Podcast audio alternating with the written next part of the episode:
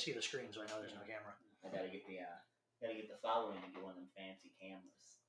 Can't uh, can't do that yet. Start doing sponsorships. Yes, I'm looking for sponsors, and then I have to find filters so that I can make my face look pretty. Possibly, you know, makeup, hang out, look like a '80s rock star. Do you think Joe Rogan does makeup? I think Joe Rogan does makeup. Of course, he does makeup. I mean, dude sweats a lot. So, I mean, he's got to have some sort of makeup. I don't know how he got so popular. Like I remember Joe Rogan as the Fear Factor guy. I don't know where this. I, and then he did the MMA stuff, the UFC Still stuff. it. So like, why do people tune in to listen to what he thinks about stuff? Why do people tune in to listen to what anybody thinks? Why is anyone listening to this right now? They should just turn it the hell off. Well, everyone should always listen to what I think. Yeah, well, yes, yes. Everyone should always listen to what you think. I, I will, I will agree with that. Even if it's wrong, I feel like they should listen to what you think. But I agree. But I, I think that I honestly have things that are better to say than Joe Rogan. Well, first and foremost, I'm going to address what Mike said, which is Joe Rogan sweats a lot. Yes. If you watch any UFC, like he's not in there. He's just sitting there next to Daniel Cormier. Those lights are freaking hot, though. Like, when you sit under those lights that they have, like, they will cook you. So there's that. And he's wearing a suit under, you know, the Burger King, let's keep your freaking Whopper hot lighting. Yeah. But if you look at Daniel Cormier, who was like legit sweating, compared to Joe Rogan, he's sweating profusely. So I have to think that Joe Rogan has makeup on. Plus, normally he's the one doing all the interviews afterwards. You know, like all those ones that they tell you they shouldn't be doing after someone's been concussed, and now you're asking them questions, and they have absolutely no idea where they are. You've just received 45 hits to the brain. Absolutely. What's your social security number? Exactly. So the reason that people are listening to Joe Rogan is because if you're asking someone who just got their like nose broken, they're missing teeth, and they probably have like a mild to severe concussion, you're not afraid to ask those hard hitting questions after they got hit hard. And Joe, when he's got people on his podcast, he will ask questions. Like he'll he'll ask questions that nobody else will. Ask. He doesn't throw the softball questions out there. He gets people on that are from a wide range of backgrounds that aren't just people who align with what he thinks. He gets people who are complete opposite of him.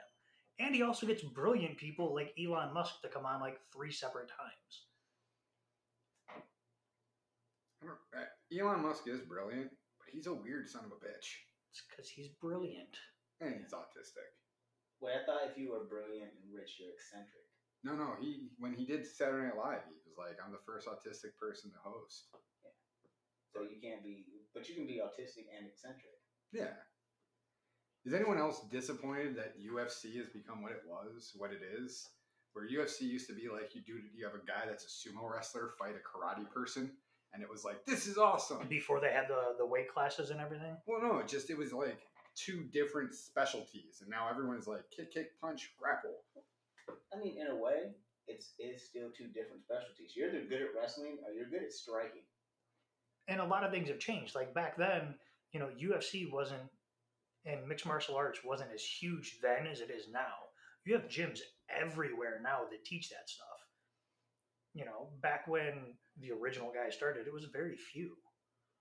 And now, I just think that it became what it is because of Royce Gracie, because he just dominated. Well, yeah. I mean, but this is the same Royce Gracie who I remember at the end of the first UFC, Ken Shamrock said he would have beat him except for they made him take his shoes off. Like that is generally the dumbest thing I've ever heard. Well, it's Ken Shamrock. Yeah, but have you wasn't- seen Ken Shamrock now? No. Dude's in his what, like fifties, still almost sixties? Yeah, he's he's more ripped now than I think he was when he was like fighting in his prime. Because being ripped doesn't mean that you're strong necessarily.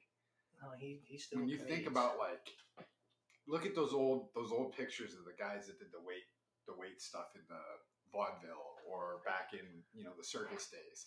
They weren't ripped. They were just huge.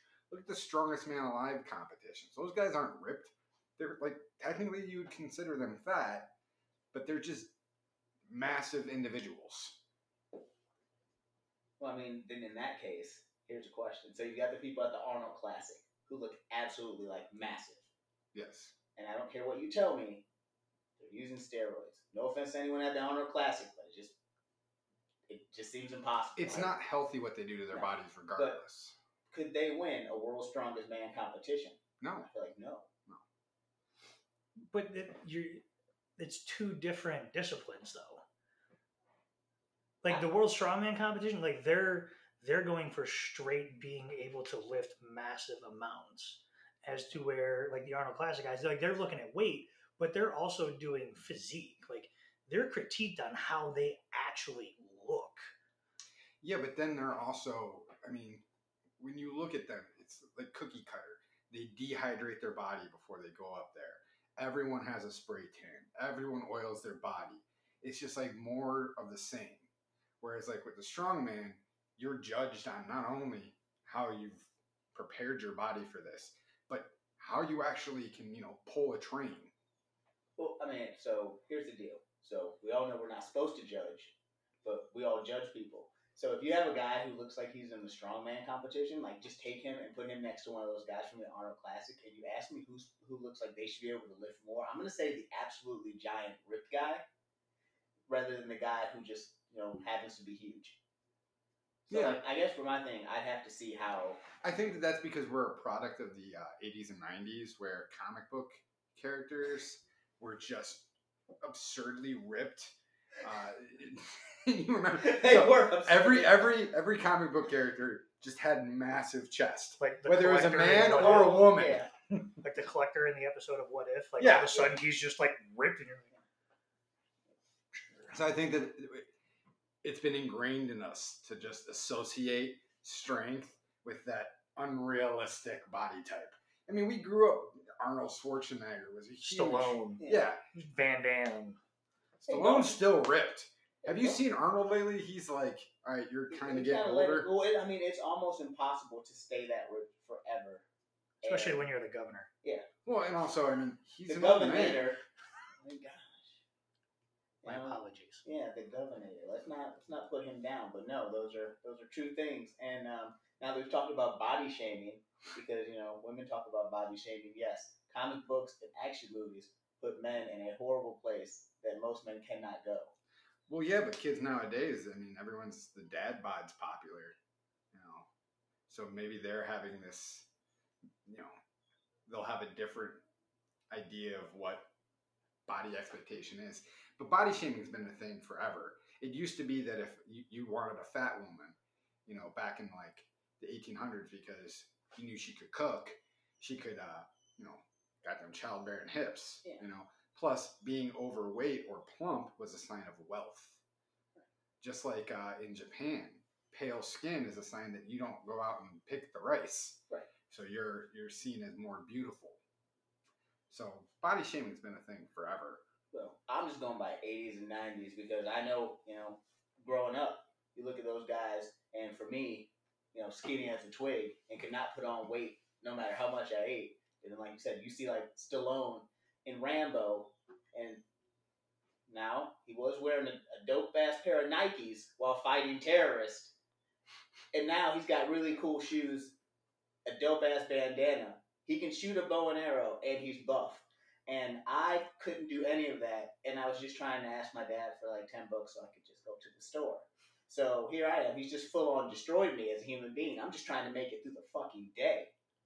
And he's out here doing flips. He's, he's jumping on airplanes. He's fighting on runways. And girls are like, yeah, I like that. And, you know, I go in and I go in the bathroom and I lift up my shirt and it looks like a bird cage. and what am I supposed to do? Well, you, it, Stallone is weird too, because like Stallone was in Rocky, and he didn't have like the traditional physique in Rocky One, but by Rocky, you know, four and five, he's ripped, just insanely ripped. Then he does all the Rambos and stuff, but then you get to the, the the new releases. He did that that Rambo five or six or whatever, and he looked objectively bad. Like he he looked like he may have had plastic surgeon surgery. But then he comes back in the Expendables, and you're like, holy fuck! like you're back in your prime. You, you didn't look so good in that last Rambo movie, but you know, we can also address the fact that Expendables was made for our generation. You know, the people older than I mean, us don't care about it. Yeah, you you look at who they assembled for the Expendables. It was every iconic action hero of our childhood put into these movies. Other than Jackie Chan, And Jason Statham. wasn't he in a later one? He was. I mean, he was a. He's an action. Jason Statham, well, but he wasn't. icon, But he wasn't like he wasn't involved so much in our childhood movies like the rest of them were. But even then, like Randy Couture wasn't involved in our childhood movies, but Randy Couture was involved in UFC as we were coming up. So I mean, there, there's that part of it. Like Kelsey Grammer wasn't like an action hero. He was. wa- Wasn't he Frasier? Yeah, I mean, well, and he was the Beast. Well, yeah, I mean, but if you if you're a big fan of Cheers, maybe Kelsey Grammer's an action hero to you. You ever see him walk into that bar on Cheers? Very true. A lot of confidence. Very true. Smarter than everybody. Norm always pointed him out. Isn't Kelsey Grammer kind of responsible for the whole metrosexual movement? Is he? I thought it was who who was his brother on Frasier. I thought that was the guy. I, I, I just think Frasier in general, like per, presented like this intellectual guy that takes care of himself, and he's not like a day laborer. I, I mean, that was like I thought that was the entire scope of the '80s. It was like, look at me. I The work, like- '80s was the, the scope of the '80s was a lot of cocaine. Yeah, and, and Just a nice, lot- nice a tailored lot of suits and a bunch of people who look like who look like Don Johnson walking around, and they're not like No, no, I think that that's the the thing that we were presented. You know, the the yuppie culture in the you know big city, but you also had you know glam rock going on. You have to address that being a huge thing. Hair Nation, baby. I mean, uh, for the kids coming up, we weren't looking at the, you know, American Psycho esque, you know, I'm a Wall Street executive. We were looking at freaking, Eggshell. yeah, Bon Jovi and Twisted Sister. You know, that was what we thought was cool.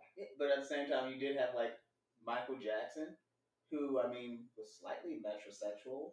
At least made you like, I mean, and Prince. Don't don't even get me started. on As we said earlier, uh, but as we Game said earlier, blouses, eccentric, game blouses. eccentric. They're geniuses, therefore they're eccentric. Prince was eccentric. Michael Jackson was in a category all of his own. Yeah, but we have to address the childhood abuse that Michael Jackson went through that kind No, no, of no, you- created him. You were absolutely right, but he was still in a category all of his own. I mean, true, but like Bill said, I still remember that VH1 Jackson Five movie where it's just him outside on this on the sidewalk trying to do the spin because they won't let him be in the Jackson Five because he can't do the spin. He's just out there falling down, and his mother's upset, and she's like, "He really shouldn't be pushing himself like this." And then Joe Jackson just walks up to her, and he's like, well, "He's got to get it. He'll never be on TV." We'll Like, never be on TV. That's where you're at. like your mom absolutely cares about your mental well being, but at the same time, your dad is walking in there and whooping everybody's ass in the room. So it doesn't really matter because in Joe Jackson's mind, might is right. so you better do that spin. He'd have fit in in early Rome. the whole head of the household thing, you know, it's real big in the Roman culture. But then I also get angry because I look at him and then I look at Prince, and Prince is a far better artist, and he was far more talented than Michael Jackson. Michael Jackson was a great performer.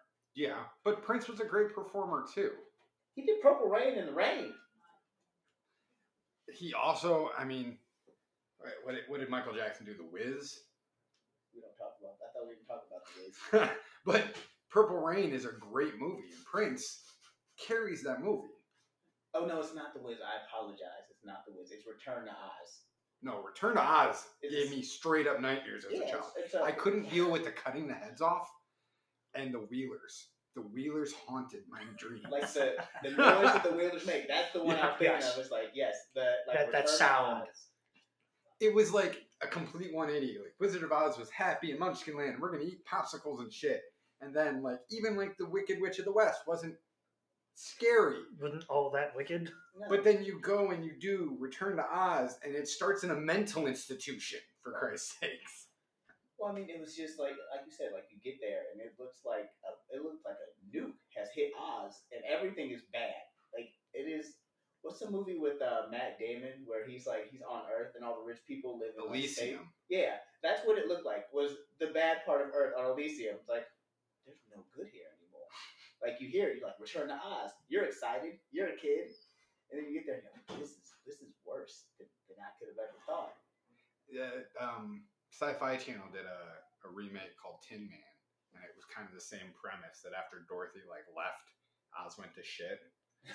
You know, so I think we can just blame Dorothy. You know, I mean, we could just blame Dorothy, but I mean, technically, all of this was all her fault because you know her house killed the, the Witch of the East. I mean, she was a witch though. Yeah, but I mean, like, who are we to judge? We don't know what she was doing. I mean, can we really blame her though? I mean, that's one person versus an entire like civilization. Should blame the civilization. I'm sure she was good, but like just because she did some good things doesn't mean that she wasn't an authoritarian leader. Kim Jong Un is objectively a bad person, but North Korea has a hundred percent literacy rate. Just because he's good at one thing doesn't mean he's not murdering his people. So what you're saying is, and I'm on, I'm on board with this read or die program that they got going on in North Korea. like you better learn to read, or we're gonna take you out to the rice paddy fields, and you're you're done. We're getting ready. Going to one of those re-education camps we got. We're just gonna push you right into the DMZ and see and see what happens.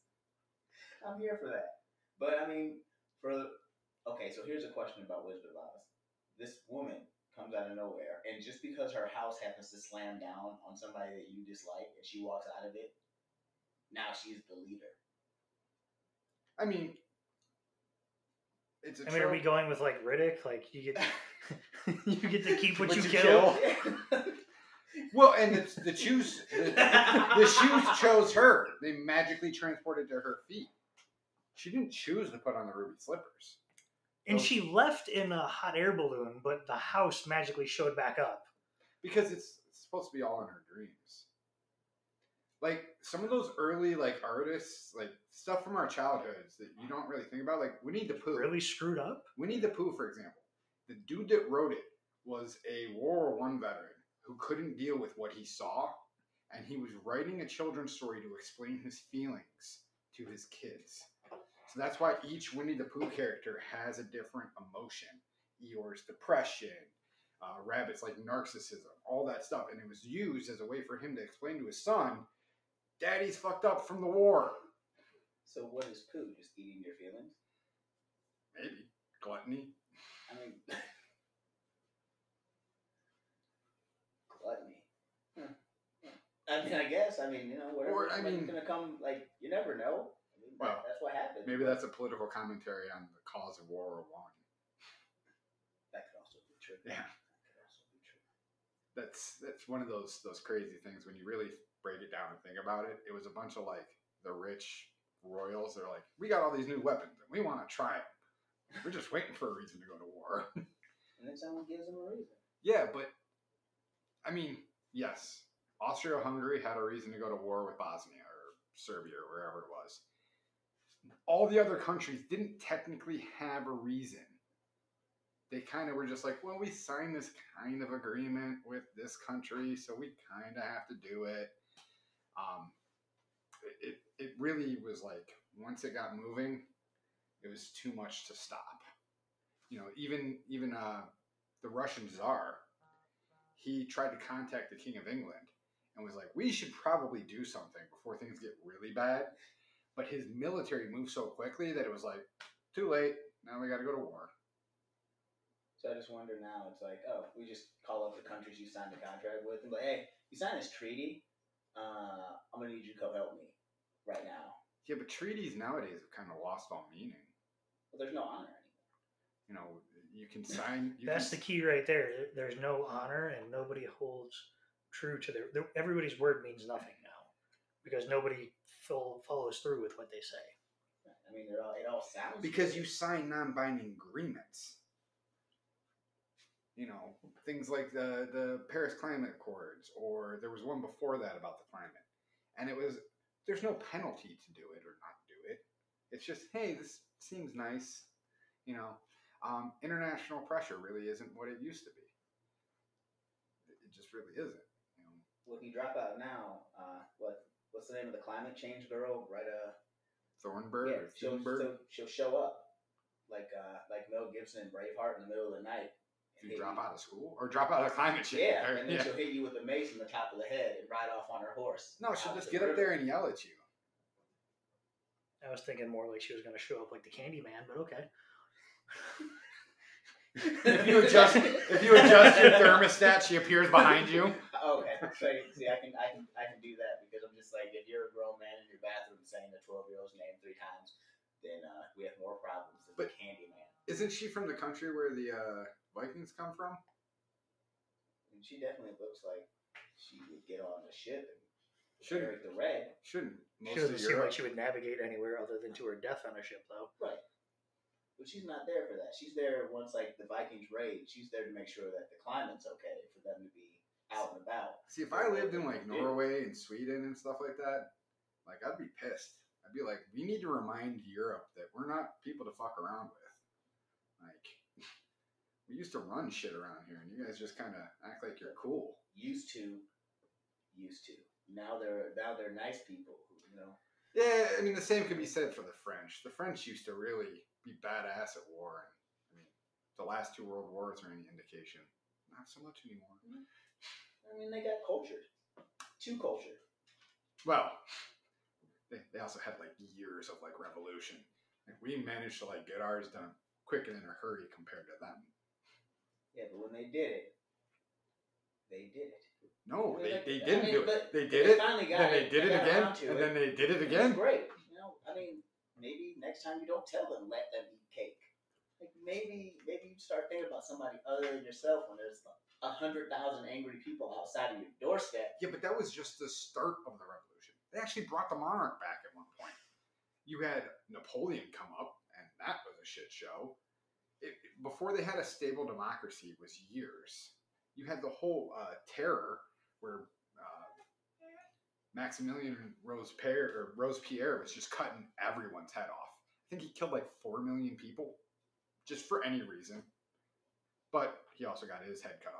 So, you know, win some, lose some. Yeah, I mean, well, you know what? He was in a what's- we'll call it a supervisory position, and he, he's making he's making choices. My favorite little Budget cuts. my favorite little bit of like knowledge about the French Revolution is like one of the leaders of it lived in a bathtub. He was just a crazy guy in a bathtub that wrote all this fucking inflammatory shit. Where is that movie? I don't know. I am here for that movie. Leonardo DiCaprio as crazy French man in a bathtub. He That's would, he would probably nail it. Like that's that's some award stuff right there. And at the end, you can have uh, what's her name from Titanic come and drown him, just like she did in that movie. Put a door right on top of him. But she's got to do it as the character from Mare of Easttown with that horrible accent. what a plot twist at the end, at the end of a period piece. I've come from the future to drown you. like Don Cheadle from Endgame. The only thing that would have made Endgame any better is if when War Machine shows up, Terrence Howard shows up on Thanos' side to fight to get his suit back. I, I saw I saw a uh, like a meme comic of Terrence Howard behind the What If. Oh, I saw that. What if Terrence Howard secured the bag? Yeah. I think that I mean, if you compare the two actors, right, Don Cheadle's always going to be the better actor, but also who played the part better? Don Cheadle. You know, Terrence Howard's too Terrence Howard. You know, he worked in Iron Man one, but Don Cheadle just plays it better. The chemistry he has with with Robert Downey Jr. is just more there. well, I think with, with Terrence Howard, you have to pay for the chemistry. And Marvel refused to pay for the chemistry, kind of like they refused to pay Scarlett Johansson her Black Widow money. but then it was cool because everybody liked Robert Downey Jr. Now it's bad because in my, uh, I think everyone was kind of done with the MCU now. I don't know. Did you see Shang Chi? I have not seen it yet, but um, I, I mean, I would like to say somebody on the internet said it is the uh, it's the Asian Black Panther. So I want to go see it because I need to see if the entire crowd stands up at the end, and there are just people crying for no apparent reason. I I clapped at the end of it. I was excited. I cried, and then as me and you were leaving, was right when it kicked in that I just watched The Lion King. My favorite part I was about- like, did I just watch The Lion King? My favorite Yes, part yes, about seeing was like, yeah. Black Panther on opening night was the people dressed in the shikis. So I wonder if people went to Shang Chi dressed in like the Oriental garb or uh, Asian garb. I'm sorry, Oriental's a bad word. That opening night at Black Panther was rather interesting. Yeah, like it the opening night of Black Panther reminded me of the opening scene in uh, Coming to America. I'm like, am I in Zamunda? or or uh, what was that that con or that that TV show in the '80s where the kids were in college? Um, Oh, different world. yeah, there was that one guy from a different world that always wore the real colorful clothes. Yeah, and Yeah. but like, and he's like all about it. But like, you're like, you're from like Detroit. I need you to calm that down. Like, if you go to Africa, people who they don't like African Americans in Africa. Yeah. Like, I get it, but, but you're from Detroit. Like, you know, not to bring up racism, but if somebody says, "Hey, go back to where you came from," I'm like, "Cool," because I was born in Bedford.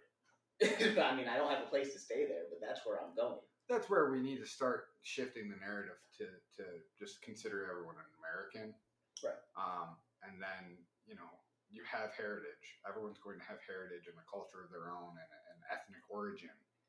But if you're born here, you're an American. Yes. You know, it's when I'm an African American or I'm a, a Latino American or Hispanic American, white American. It, it just adding that you know qualifier at the front of it causes division. Um, plus, then it makes people feel like they can't just say, "Hey, white guy," or "Hey, black guy," or like that you're doing something wrong there. He was a Caucasian male. No, he's white. You know. No, I, I've said that for years. Is you need to take off the front and just everyone is an American. But I also believe that once you do that, and although it sounds horribly wrong, now when you fill out anything online, you don't have to fill out all that stuff. Like you might be able to do like male, female, something like that if you want to. But now you have to do is male, female, whatever your age range is, and then click that thing that says "I am not a robot." Mm-hmm. I am not a robot. But now they've got the robot that can click the "I am not a robot" and then make it past that little thing. We're, we're just screwed. We're just screwed. The robots are going to take over. I mean, is that robot that can click I'm not a robot? Is that Skynet? Is that the beginning of Skynet? It it feels like the beginning of Skynet. Or the Matrix. No, don't get me started. Don't get me started. I watched that trailer and I'm just, at this point, I'm like, Geeked wow. out, ready to go. I mean, I want to see it. Yes. I But he- definitely want to see like John Wick in the Matrix. I can't wait. But I don't know if he But, looked uh, like he was playing John Wick or if he looked like he was playing He looked like he was playing John Wick. Bill and Ted. The, the, the, the new Bill and Ted movie, he kind of looked like that too, though. I mean, But what was that's just kind of his look. Period. Now, though, like you see him in real life, like when he's working at Arc on his motorcycles. That's what he looks like, or Arch, whatever. I think it's Arch that he calls it. I mean, he's That's come what a he long looks way like. since Bill and Ted as an actor, but Yeah. he he does more or less have the same. Did your computer shut off? No, I don't think so. It just goes into a, uh, Deep sleep mode? yeah. So, yeah. Because that'd be really interesting if we've been talking for, you know, however long, and then it just didn't record any of Right. it. Like, it's legit the greatest conversation ever had by man. Yes, So we've now gone into Keanu Reeves and why him and Nicolas Cage have played the same person in every movie that they've ever been in. Uh, you know, I don't know that it's been the same. Nicolas Cage, you either get a great performance Or or, you get a fucking weird performance, like uniquely weird. Ghost Rider. Yeah. Or what was that movie where he? I mean, yeah, that was it unique. was a pretty horrible movie. Yeah. You really like And then- then they- to? He was in two, wasn't he? Yeah. Yeah, that one was even worse. I, Like I I, thought we can one was agree bad, two was horrible. that before all Marvel movies made before 2008, in in hindsight, Shouldn't count. have a lot of bad things about them. I refuse to believe this only because when I went to stay with my mom in Colorado, it was the same weekend that Daredevil with Ben Affleck came out. So when I arrived, that was the first place that we went because I wanted to see it. And yes, I understand it wasn't the greatest, but because I wasted two hours that I'll never get back in my life, I will defend Daredevil until the day that I die. And technically, I really don't think it was horrible, horrible. I think that uh, The scene where he's gearing up and then doing all that stuff for no reason, just against the wall, that makes no sense. The best movie Ben Affleck ever had was Dogma. Okay, other than that, no. Chasing Amy was great. Okay, yeah. You know that accountant movie wasn't bad. Wasn't he in Argo? Didn't that win like an Academy Award? Okay, about Argo? okay, fine. Did you see Argo? no, I didn't. Absolutely. No one saw Argo. No, but did you see Dogma? Yes. I, saw, I had Dogma. I watched Dogma for like a week straight on DVD, like every day. I watched Chasing Amy on VHS. Yeah. I mean, I watched the, the Care Bears movie on VHS, and I wore out a RoboCop VHS. I had The Princess Bride on VHS, and I have it on DVD. Yeah. And the book. I heard the book is like crazy. The book gets dark, Yeah. like real dark. It's a weird thing. It's because the book was written for the movie, like in conjunction with the script. Same thing with Space Odyssey 2001, written in conjunction with the script. Do you do you always read the book before you see the movie, or no? If I can help it, yes. What about you? Whatever I have time for. Okay, I so don't. I don't sit at home. So like, here, here's the thing. I try not to sit at home. So like, if it's nice out, I try to get on the bike and go.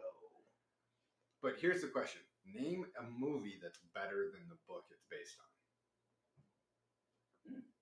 That is uh, uh, you know what? I'm gonna die on this sword because I feel like it. I'm gonna say Lord of the Rings. I was gonna say Lord of the Rings too. Have you ever read Lord of the Rings? It's Yeah, freaking, it's it's, so long. like Lord of the Rings to me is I don't know if you've read any of the Game of Thrones books. I read the first one. I Never read read the the- books or seen the show. The books are like, and it's it's a lot about for Game of Thrones especially. Like he's like talking about like they go into like a place where they're selling things and he's like you can smell this and you can smell that and I'm like listen I can imagine so much but I can't imagine smell. I need you to just like I need you to get on with it and I get it you're, you're trying to have there's some literary device that you're trying to use and that you're Even the Harry Potter Potter books, like I couldn't sit down and read all of those books. But you want to sit down and have a marathon for the movies? Sure, but I I can't I can't devote that much time to sit down and read of those books. So whereas Lord of the Rings has a lot of unnecessary side bullshit, like there's all these songs and there's this whole character called Tom Bombadil that is in the books that's not in the movie that really has no point. The Harry Potter books have a lot of things that are either left out of the movie or come to play in later movies or later books that are significant. Oh, I'm sure they are. So I would say that the Harry Potter books, as an overarching creation, all seven books or six books or how many ever there are, um, are better than all of the movies because they paint a bigger world. yeah, I just can't take world. that amount of time. Yeah. But most books are better than their movies. like I don't know when it was, but at some point in my life, I decided that I had to cut reading out of my life. Probably when they were like, you know, you can you can just get an audio book, and I'm like, someone will read this for me. I, I cut reading out of my life, like books and stuff like that, after I got back from Iraq, when I had to like you know start doing real adult things like working a real job and not just sitting somewhere and like having time to read I read QRF for so many books in. Iraq. Yeah, like I read the Da Vinci Code like six times in Fallujah because I had QRF for six hours a day. I, Look at you. I read the worst book of my life in Iraq. Slaughterhouse Five. I hate that book. It's it's pointless. But I was stuck on post, and it was watching a radio, waiting for someone to call me. So I just read it.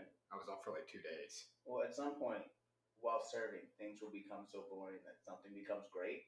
Like, at there were certain points that Rifleman Dodd was like, "Oh, I got this on the edge of my seat. What's gonna happen to this guy?"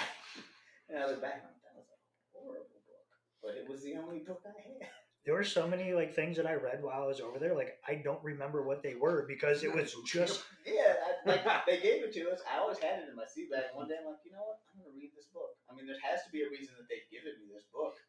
and I was bored, and nothing else was going on. I mean, you know, And it, the, the Marine Corps couldn't even like give you an actual bound book. It's literally printed pages. that you have to put into a binder. yeah.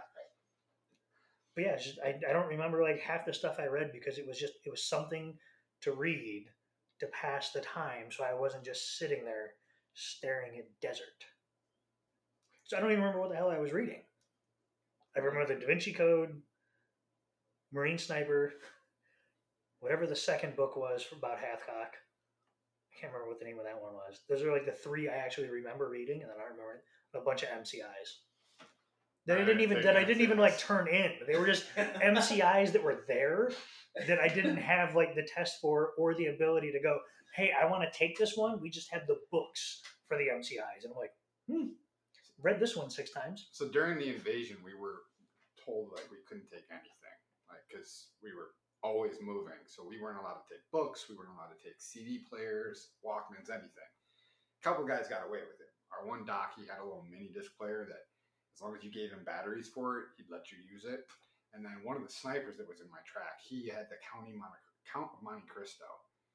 Um, so the second time I went over, like the entire bottom of my sea bag was books. I was like, "Fuck this! I'm not going to be that bored again." because we got to that point a lot where we were throwing fucking rocks at each other. You know, you're at war. You think that it'd be like constant. They don't tell you that like it's like mostly just sitting the fuck around and staring. well, I mean, they kind of said it was going to be a little bit of hurry up and wait.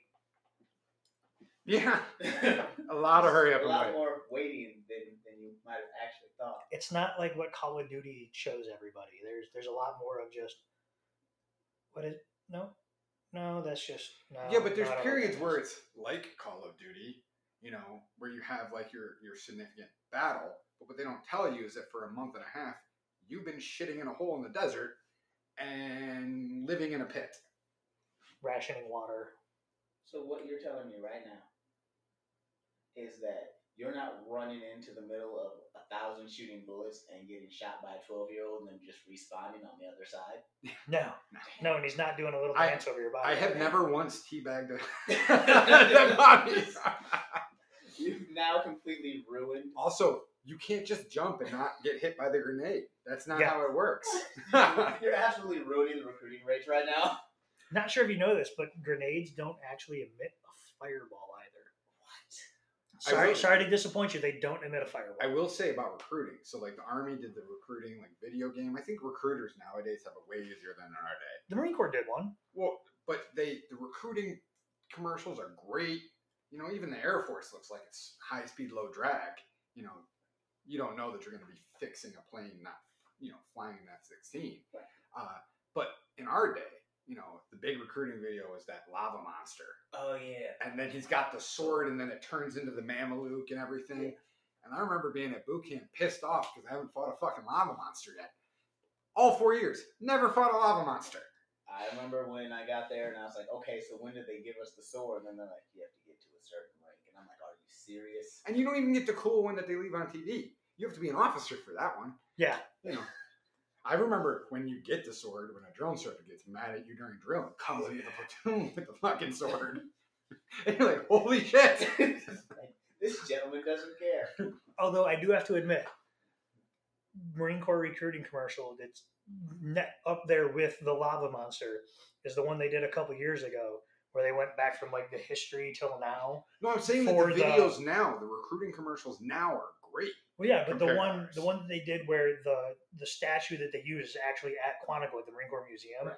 but it's the one where it's all the like little pieces that are built into the guy that's sitting there with like the M4 that's like our generation at war, where all the little things are out there like all the way out to the end of the M4 rifle and everything.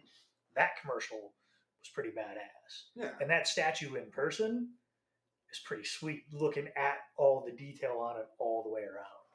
So let me ask you this: with the the, the war in Afghanistan ending, okay, and the war in Iraq ending, like, what 2012 we pulled out. I, I don't know. Yeah, Do you We think? went back in, but yeah. Well, when do you think the government's going to get around to doing an OIF OEF monument like the Vietnam War Memorial? Because the Vietnam War Memorial was built in like what 1982. So I think technically for them to do it on the National Mall, there is, and I, I could be wrong on the years, but I think it's, I- I'm almost positive it's 20 years after the um, conflict is declared over. And I think there is a, a time that has to pass before it can be. I think the Vietnam War Memorial was done before the World War II one. I think it was. It may have been, but I, there is a there is a period of time before it can be put forth for them to actually do it. But there is one that's in southern Indiana. I think it's southern Indiana, just over the border. That's a OIF memorial.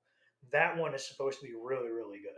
I think that I would be more of a fan of a memorial that just commemorates the war rather than something like the Vietnam Wall that has all the names on it.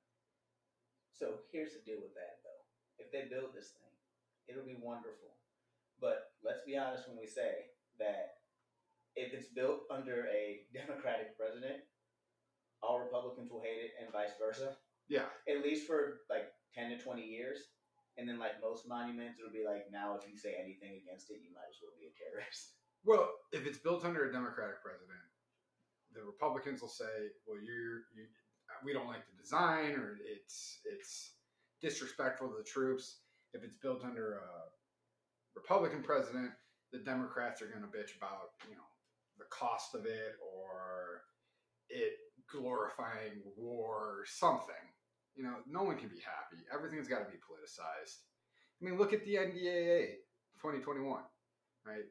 we can all talk about the military industrial complex in this country and how that's an issue but there was key legislation in that that bill that granted conditions to vietnam veterans that had been waiting years and the president vetoed it for political bullshit reasons because it also dictated that the confederate bases have to have their names changed. Now it passed the house with a, or it passed congress with a veto proof majority and it, you know they overruled his veto. But that's a that you're playing with people's lives at this point for political reasons Absolutely. But I mean, isn't that what the government's been doing for years now? Yeah. I mean, I, I think we've had this conversation 55 times. Is like third grade, you learn about how the government works. And you basically learn that the president is about, I mean, he's got a little bit more power, but it's just a glorified figurehead to take all the blame. And that everything is based upon like Congress and Senate, but yet we blame the one person. Like, and I Who's there for the like, shortest no, period like, of time? Yeah, no no and it, it's become that way because that person is now seen as the figurehead of his party. Right. and that's not how it's supposed to be. Congress and the president whereas they should work together should still be separate. They should still be you know if you're a republican and you get voted into frickin' the presidency you're no longer supposed to be a republican. Technically you're supposed to be acting the will of the american people. You represent everyone Congress have their constituents that they represent and represent their interests. You're on equal level. You shouldn't be the head of the party. That, that's not how it should be. Uh, There's so many fundamental things about how our, our government's broken. We, we shouldn't have a two party system. George Washington spoke out against that. Okay, well then here's a question. I'll throw this at you, Mike. Who's the last president you remember being the president of the people? Because there- I don't think there's one that's been in our lifetime at all. It's been pretty much uh, gangs in New York out there. I, so it's not in our lifetime, but the last president I think, and he was an objectively bad president, was Jimmy Carter.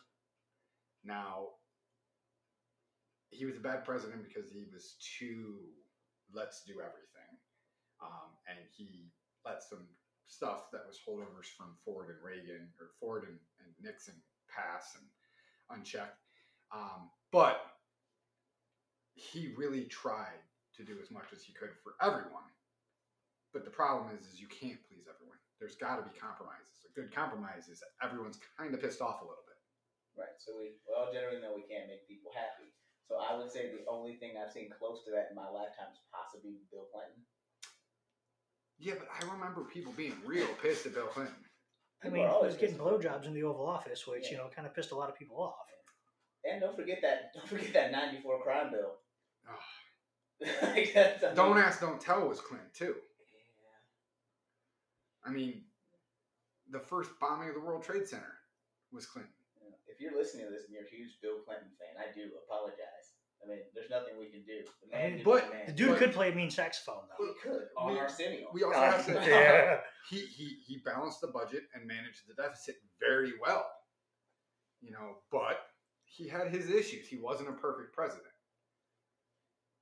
I think that the I think the defining thing from his presidency historically is going to be his sexual misconduct because it's such nowadays would be like such an issue because of his position over her.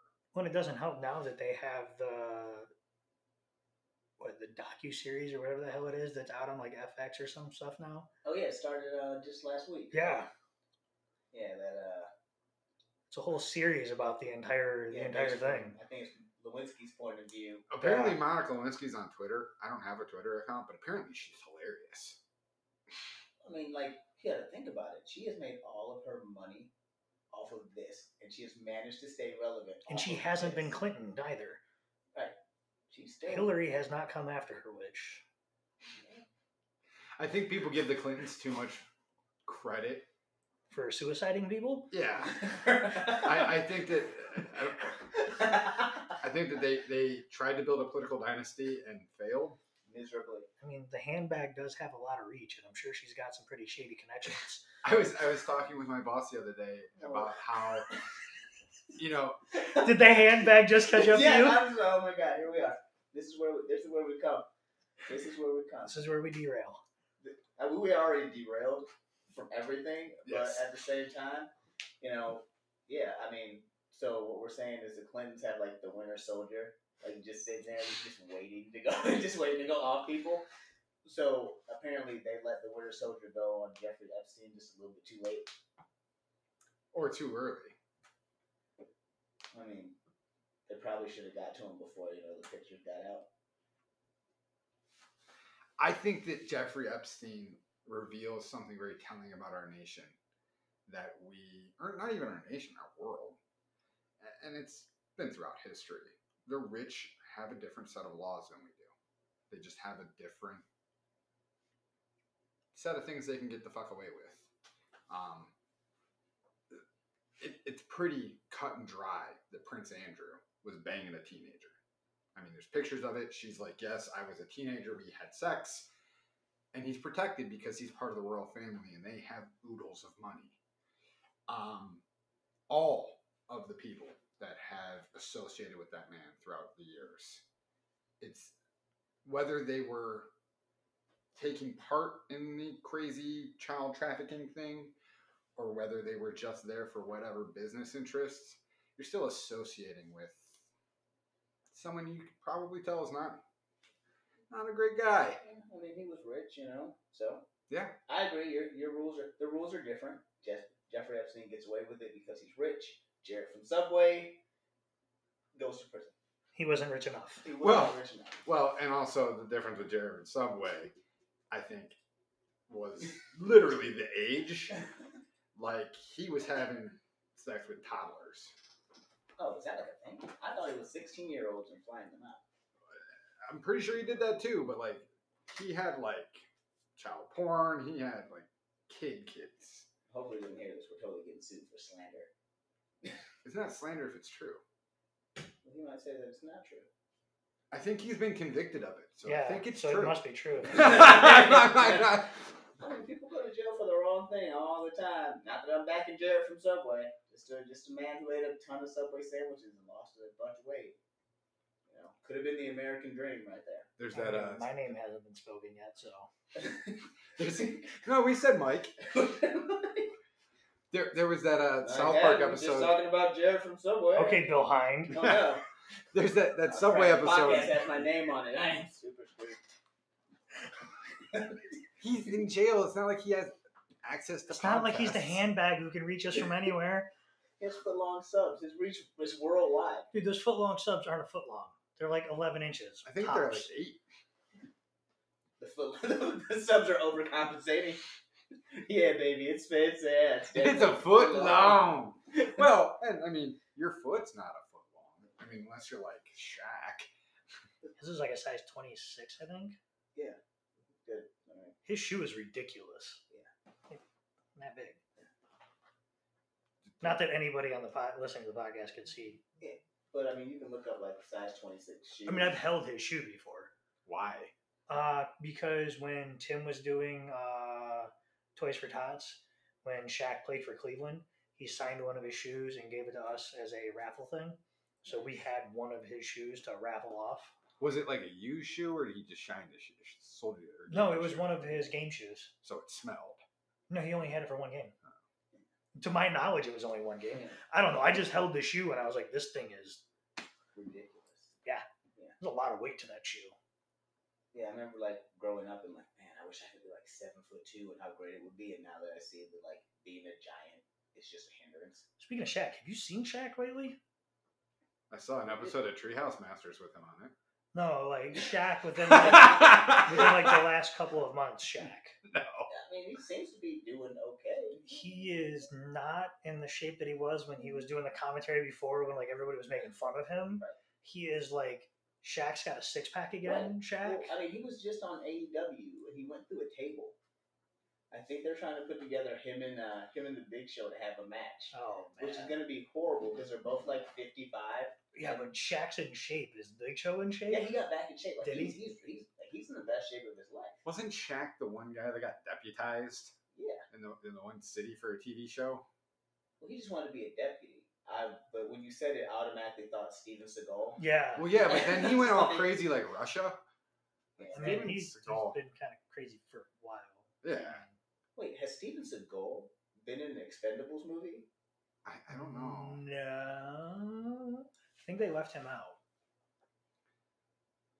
Maybe he's been in like an Expendables in Russia. I know he's like, Wait, like that Really Avengers over movie they had where the one guy's like power was he turned into a bear? yeah. Like, that movie. I think it was on Netflix. They keep trying to get me to watch it. It's totally dubbed too and like badly. Don't they like go to war on the moon? I think so. Yeah, I mean, I'm against here, Nazis. yeah. As long as they play into the campiness, I'm here to watch a bad movie. Like Right. I don't, I just don't need you to have a bad movie where you're trying to make me think it's not a bad movie. War That's- on the moon against the Nazis. Well, that's an urban legend. I mean, legend. anytime that we fight the Nazis, I'm uh, I'm all for it. Do But I have a bear Jew? that's a whole Well, urban I mean, legend. that, that, they're in Russia, so there might be a slight chance that the guy who turns into a bear could be Jewish. That's, is it the bear Jew? No. Like, did he like mutate and then They he, he became a bear? He in didn't have a bat. I mean, if he is a bear, he no longer needs the bat. Just a I Jew. I like the bad. bat. The bat was the fun thing for me in that movie. Like you hear it, and then this guy comes out, and you're like, oh, this Yeah, about to get real. I mean, if, if you turn into a bear, then you no longer need the bat because now you're a bear. but what's more dangerous than a bear? A bear. with a bat. I mean, have If you you're- I, you're already I- I a would actually argue that a bear with a bat is less effective than a bear without a But bat. he's a Yeah. humanoid. have, have, have you looked at like a bear's paws? Like they can't exactly like grab a. Bat. But what type of bear are we talking about? Because a black bear is not as deadly as a grizzly. No, No, but a black bear is as a still- polar bear. Well, yeah. But all three are still more deadly than a human being with just a bat. I don't know. I think a human being with a bat could take a black bear if you hit it right. I'll give you a bat and we'll get you a black bear, and I want to film this. I'm like 100% sure that my cause of death will be me fighting a wild animal at some point in my life. Wait, I, who's want to film it. I mean, like if it's Albert Belle, circa like 1993 with a bat. I My feel money's on good. Albert. My money is on Albert Belle, yeah, like that. Fine. Mark McGwire, Yeah. Sammy Sosa. My money's on them with a bat. He's gonna he's gonna put me out there with a black bear with one of those tiny like yeah, the, the memorable game bats that you got at the stadium. That I've already like put a crack in it. I But, like, remember those bats; they were great. They hurt. They were yeah. like solid. Yeah, when I played hockey, a big thing was like those tiny hockey sticks, and you'd play like floor hockey with Right. them. I remember going on like uh, tournament like trips, and we'd play hockey in the hallway at the freaking hotel with those. like but those bats, like I remember one time I got one of those little bats, and the one day I didn't might have been I think it might have been the day that I kind of gave up on baseball. We show up. I remember it's the Orioles and the Indians, and it was Municipal Stadium. You know, back in the good days where you know you just sit up at the top and smoke weed. And you had the guy who played the the drum. He's- The, still out, the outfield fence like changed depending on who they were playing. Right, and you could see where like all the markers were from the Browns game, and you know you peed in the trough. Yeah. next to everybody. The best part. because that's With all the back- ice. Because back then, guess what? There was unity then. Everybody peed in the same trough. We're all the same. We all pee in this trough. It so uh, smelled so bad. It was so bad. I remember when I lost faith in the Indians, when I went to the game as an adult that could drink and realized how much beer and hot dog costs at the stadium and how long a baseball game actually is. Yeah. And you're like, wow. Yeah, I remember me and my dad. We show up. Number one, we had. uh It was the day after. A, it was the day after a football game because we had went the day before to see the Browns against the Broncos, and then where we were sitting, it's like if you remember Municipal Stadium, it had those huge columns. So number one, I've missed this bat. Number two, I can barely see the game. The Indians weren't even that good back then. This is like late '80s, so I'm there. I'm trying to see. Think who I was there to see because it was somebody for the Orioles. Why can I not think of the, the shortstop for the Orioles in the eighties? He had like the Iron Man. It's the Iron Man. The only Orioles I remember is Cal Ripken Jr. That's it, Cal Ripken Jr. Is he a That's- shortstop though? Yeah. I thought he was a pitcher. I thought he was No. third base. No, I'm pretty sure it's a shortstop. Either way, I was there to see Cal Ripken Jr. Ask the interwebs. Ooh, the interwebs. Well, you can correct me as we go. But so we've got the column. So now the column's basically right here. No, you So were right. He middle- was a shortstop. He like so the column's like right in the middle of my face. I can so only see out of one eye, which I'm pretty sure is what ruined my uh, vision. Shortstop, third baseman, and an infielder. There you so go. we You were did it all. all correct. I There you go. wasn't. I said pitcher. Okay, so He probably could probably could have pitched. you and I were correct, and we have audio recording of Bill admitting that he was wrong. This is a I first. finally have a recording of Bill admitting he was I wrong. can't wait. This this episode may never come out because I'm gonna hold it for ransom. Like, No, no, no, You this- people to find out that you were wrong. This episode has to come I'm out. okay with being wrong about sports. I don't. I don't care if it's about sports or not. Bill admitted he was wrong. That's that's a, a, wrong. a huge historical event right there. But I just remember I'm sitting there and the Orioles score in the first inning. No one scores after that. Quite possibly, worst day of my life. I got my I got my glove, but of course I'm not gonna catch anything because if anything is gonna come at me, it's probably gonna hit that column and bounce back. I've got no bat. Gave up on us. The fan gave up on us. We're going to die now. I've got no bat. Greta Thornburg turned off my fan. I've got no bat. My dad's agitated because we're losing. I'm agitated because we're just sitting there. Like we could have left at that point. I think I might have been like seven, like seven, maybe six or seven. I had better things to do with my life than sit behind a column and watch half the game out of one eye like a pirate, with no bat in my hand, unable to catch any type of fly ball.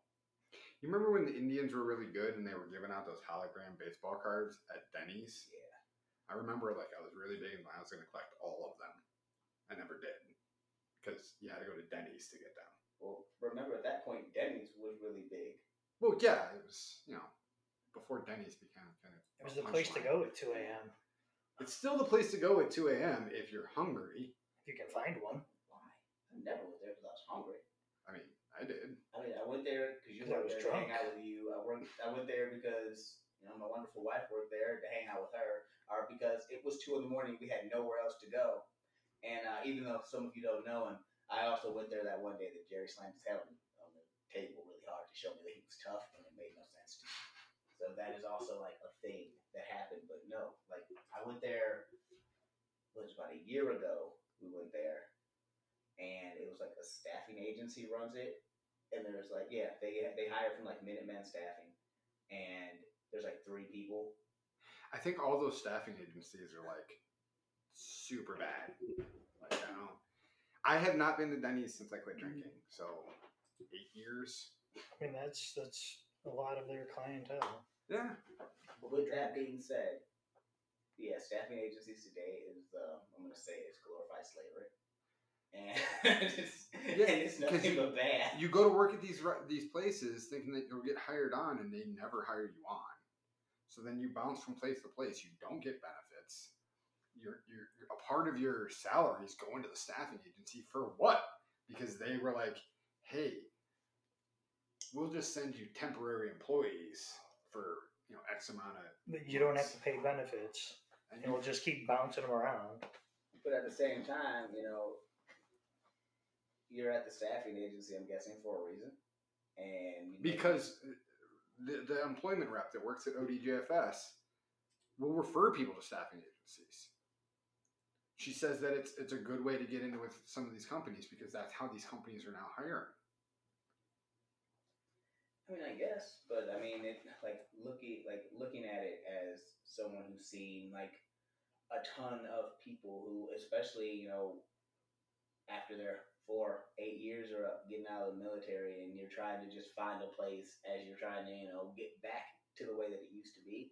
I mean, staffing agencies are great when you try when you're trying to do that, but then uh, eventually they exploit you. Oh yeah. I mean, and you got to look at it. I look at it from a business perspective. I mean, you got to pay the staffing agency, and you got to pay the person. But the staffing agencies just their payments coming from the person's pay. So if you're paying this person's thirteen dollars, they're getting ten. Staffing agencies getting thirteen or three. So it's you're paying the person the same amount. It's the staffing agency taking advantage of the the employee. I mean, true. But the nice thing about working for a staffing agency is I have to believe that you're in that spot in your life where you just don't give a damn. So, you know, at least back when I would see people working for staffing agencies and coming into different places, like they could gave two shits. Yeah. When I was working at when I was working at Graco, wasn't bad money. It was tough work, and you worked all night. But people come in from staffing agencies and they go to lunch and just never return. They made their little bit of money that they needed to, and they're out. you know, unless like you know they actually just got sent home because there was a guy who came in. I'll never forget it. The guy looked like Jesus, and he has this backpack. And as he goes to open the backpack, the backpack falls open, and you just see beers, beers upon beers upon beers. And we were wondering because like he's drinking, like we know he was drinking stuff. I'm thinking it's an energy drink. Now he's been in there making car pounding seats beers. for children, shoving beer. Drunk Jesus. But I think staffing agencies, in part, are uh, a product of both corporate greed, but also a lack of a work ethic being taught to today's youth. Corporate greed's always going to be an issue. It's always going to be something that you're going to have to fight against. But we're not teaching the next generation that you need to have a work ethic. You know, it's you know, you have people being like, "Well, I just I'm going to show up to work late today." You mean you're going to show up to work late? like, do you have a doctor's appointment? Is there some other reason that you can't be to work on time? Well, it, it, it could possibly be their their anxiety or, or something else that, that they can use. Don't get me wrong. We're all in the, we're on the same generation of you get up and you go We- to work. we- I'm at should- I'm at work at least at least 15 minutes early, if not half hour, 35 minutes early, almost every day. well, you have like you have to be. I'm at work at least an hour early because still in my mind, if I show up ten minutes early, my drill instructor will come out of nowhere and clothesline me. Yeah. At work early. Granted, I, I don't stay in the office late unless I absolutely have to, but I'm there early. I'll work through lunch. I get home. I have veterans that contact me at home. I have veterans that contact me while I'm on vacation that I will stop and take time out of my personal time to assist them. I have veterans who contact me on the weekend, whether it's through Facebook, Instagram, somehow they find my my phone number, another veteran gives it to them. They reach out and you know, you never know what their their state of mind is at the time. So it's one of those like, yeah, I could ignore it and just wait till Monday, or I can just answer it now and it could alter whatever path they could be going down. Now, most of the time, it's just a simple question of, hey, what's this or that? It's not a big deal. But sometimes it is a veteran that needs some sort of other help and they need it right now. Yeah. But no, it, I mean, I'm all about accommodating a disability, especially you know in the early origins of it. Um, but a disability is only going to stay at the same level of disabling unless you work at it. I mean, if we're going to talk about mental health, you know, there's some things that can't be overcome. If you're schizophrenic, you're fucking schizophrenic. Right. Okay. Yeah. We can give you medication, but you're still going to be schizophrenic. But for something like anxiety, okay, you can have crippling anxiety, especially when it first comes on. It's going to be crippling, and that might affect your ability to go to work on time. But you need to work on that. You need to overcome it. Our grandfather's generation didn't get to not go to work because of anxiety, and granted, they built a nation to which now you can address your disability, but for our nation to continue on the right path, you're eventually going to have to get up and go to fucking work. No, I, You know, overcome your disability, not overcome it, but learn to work within it. Okay. There are some people that are never going to be able to, who will always need to be going to treatment and just can't work, and that's fine. But that's not going to be everyone, and we need to have a culture where you're going to make that effort. I would rather see you lose every job you have because you're trying and then eventually go on disability than to just give up out the gate. You know, I dealt with this one uh, dependent of a veteran, and her mom had told her, and I'm pretty sure it's a Munchausen syndrome thing, where like her mom was making her sick. Her mom had told her her whole life that she's just, you're disabled. You're disabled. You're disabled. And now she's 18, 19, and she's like, I'm disabled. I'm like, what do you mean you're disabled? Have you ever tried to work? Have you ever tried to like to do anything, or are you just buying into what your mother told you? Um, and that's sad. but I'm glad because after a little bit of derailing, we did get back on track. So uh, just in case anyone's been listening to us babble for the last couple minutes, I am here with Bill Hine and Mike Haddon, and they work over at the Lake County VA, and they We don't work here. at the VA. It's not the VA. Yeah, my. It's It's the Lake County Veterans Service Commission. right. Better than the VA. They're out here doing the things that maybe the VA should be doing and working to help serve those who serve us. Um, we we have a job to help navigate the bureaucracy of the VA, as how the VA may put it. Um, but that bureaucracy leads to frustrations, but it also leads to veterans getting screwed over for the almighty dollar. You know, so a lot of the times the VA is our adversary. We will work with the VA. We have a relationship with the VA, but a lot of times you end up having to argue with them to do the right thing. And another reason that I wanted to have you guys on was because, of course, today we are recording on September 11th, and for everybody in this room, it's a day that that changed your life. Yeah. And everyone here has served, and right now, like I said, you are all you both are trying to help to serve those who served us and and do right by them. And I think that on that 20 years, you know, it's e- it's easy every every week of September 11th to go oh, well, we have to do this and this for veterans, or every Veterans Day, or every Memorial Day.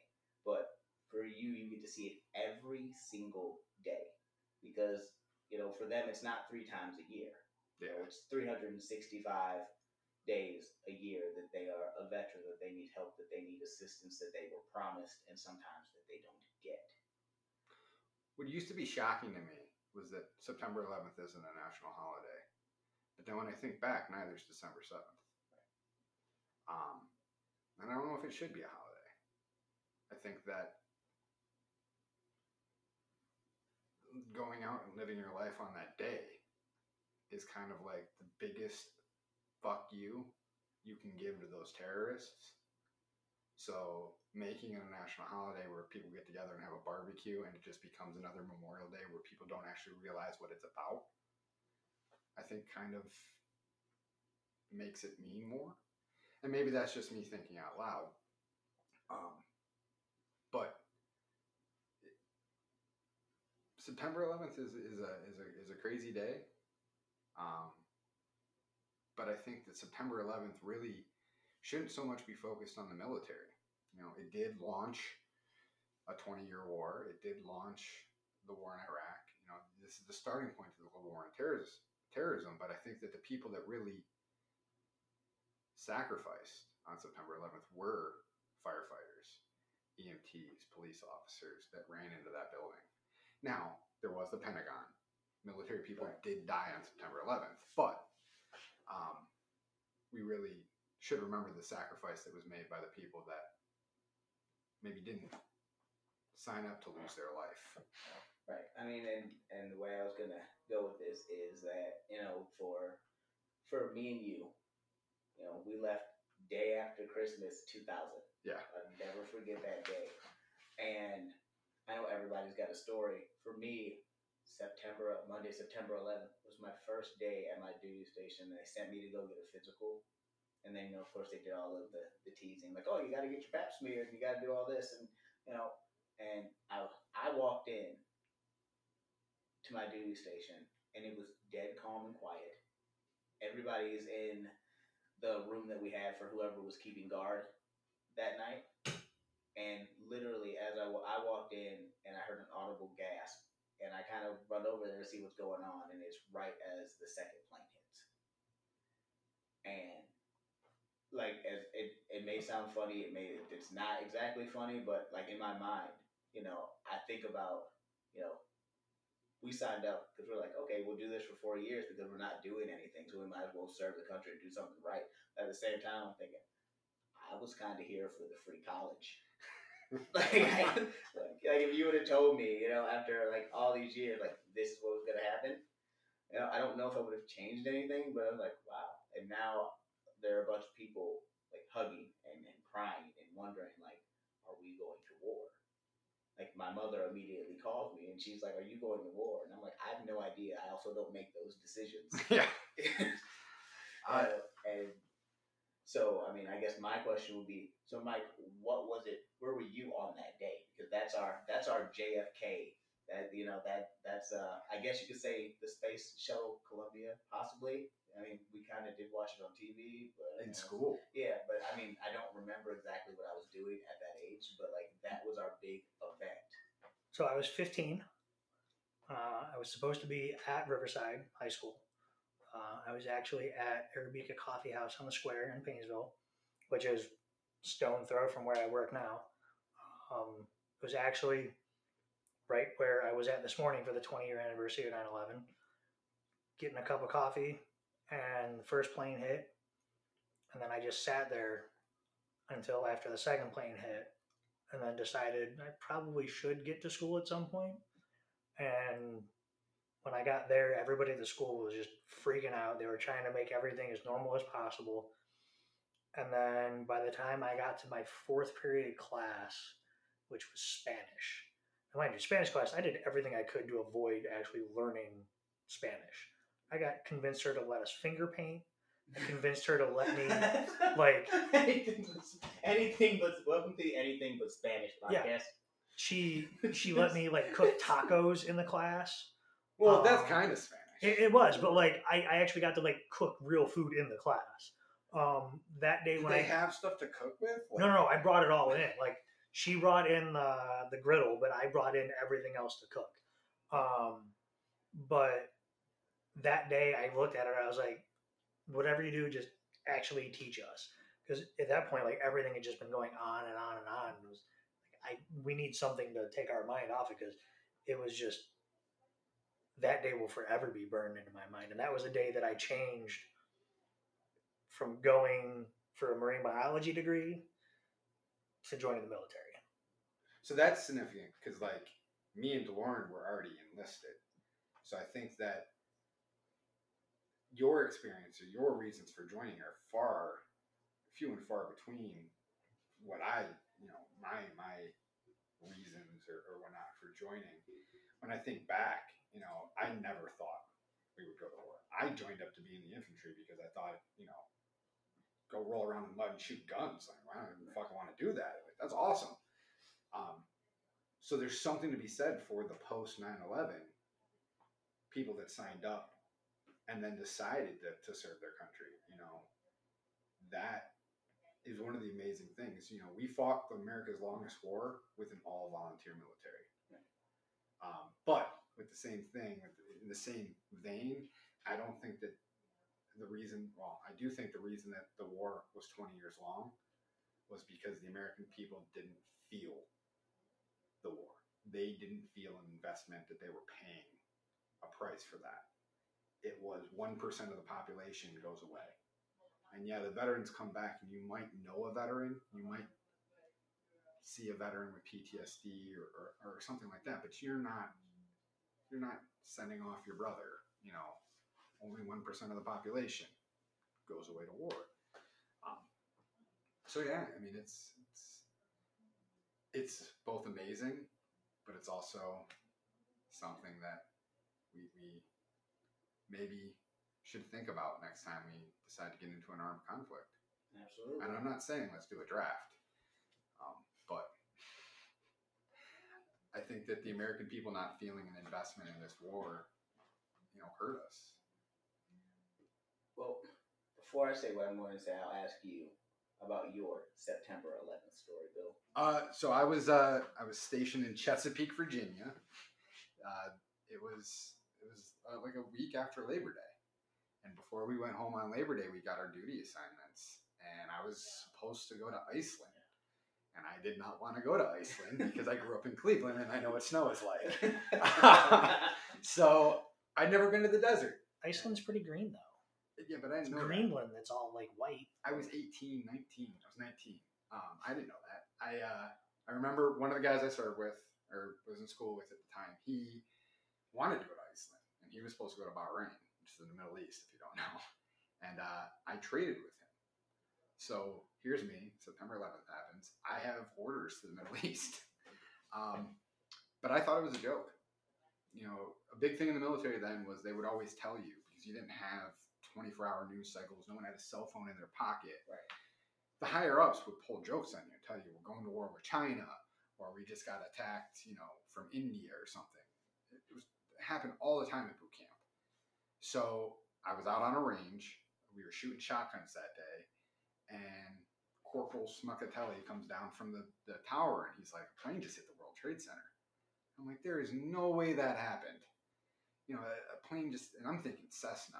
You know, I'm like, that, that- just can't happen. You know, it's a big ass building.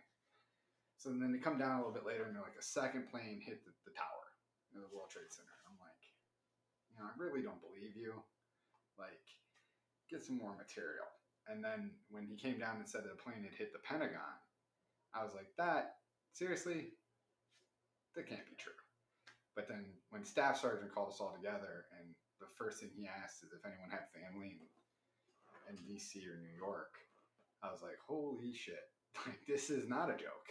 Uh, and he tells us everything and, and that we're under attack by terrorists. Um, and we get back to the barracks and everyone runs to the phones. You know, and I remember calling home. My mom's just crying.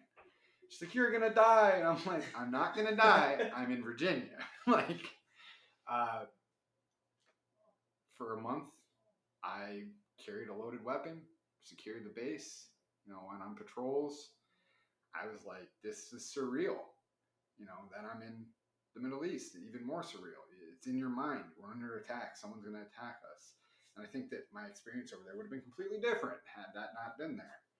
Um, yeah, September 11th, it really it molded my experience in the Middle East. You know, I don't think that had September 11th not happened, I think I would have had a far different experience in Bahrain. And Bahrain's an ally, but I was very weary of the people. You know, uh, very weary of you know letting my guard down and stuff. Not that I didn't have fun while I was there. I would go back to Bahrain tomorrow. It's a great country. But yeah, uh, what sticks in my mind about September 11th is September 11th, 2002. Because that day, I was in Bahrain. I performed colors on a U.S. military base. Colors is when you raise and lower the flag for people listening. Um, in full battle rattle with a loaded M16 because we thought we were going to be attacked. You know, it, that changed, like, that impacted me too. Like, this is how we honor people, how honor the flag, and I'm sitting here ready for war. So, Yeah, I think that the other thing that, that always gets me, and it, it goes back to you saying whether or not we should celebrate September 11th, is, you know, and we've had this conversation. I'm not going to talk about what place it is, but certain places exploiting veterans. Yes. And if there's anything that has bothered me, like looking back, it is the exploitation of veterans over like the last 20 years. I don't think that we pay attention, you know, like I mean, even with Vietnam veterans, like my uncle was a Vietnam veteran, but uh, when I was I was younger, I didn't understand, and people would always say things, "Oh, yeah, we got to help these guys out," but of course, no one's helping them. And then to see what you guys do, and like, and how tough it is, and to hear the stories from you about how you know you're you're fighting to get these people what they need. And then I go back and I look, and I'm like, yeah, you had the the country singers with all of their uh, with all their songs, and you know a bunch of people flying flags, but at the same time, when you guys would come back, you know, it's like thank you for your service, and then you know that was it. Like that was you know that was your uh, everything. Oh, I, I helped the veteran. I thanked him for his service. You know, like not like hey, you know, what can we do to help you? Like now that you're back, because I mean that like I didn't have to do that. So Reacclimate. Yeah. yeah. So you're like, yeah, your reacclimation, that you know, that has to be tough. And then I look back at uh, a couple weeks ago, I helped out at a place called Serving America's Veterans, really awesome place. And one of the girls who works with me, her husband, he's been almost, I guess you could say, like a hermit.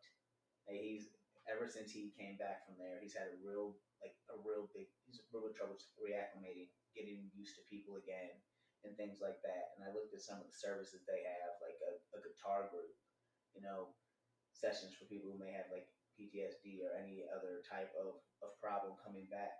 And I'm like, you know, this is amazing. Where was this 10, 15 years ago?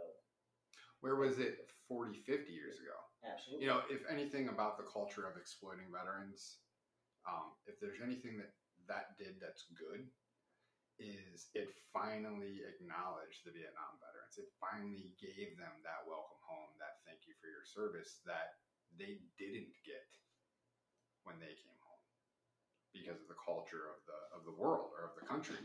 Um, so, whereas I hate you know the whole free meal on Veterans Day or someone even thanking me for my service.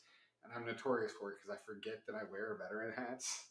So someone will come up and say thank you for your service, and I'm wondering if they're following me.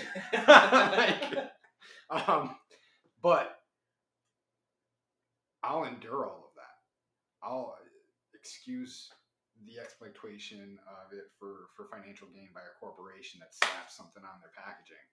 If it means that a Vietnam veteran gets told thank you, gets told, you know, you serve this country because they did have a draft some of them didn't want to go.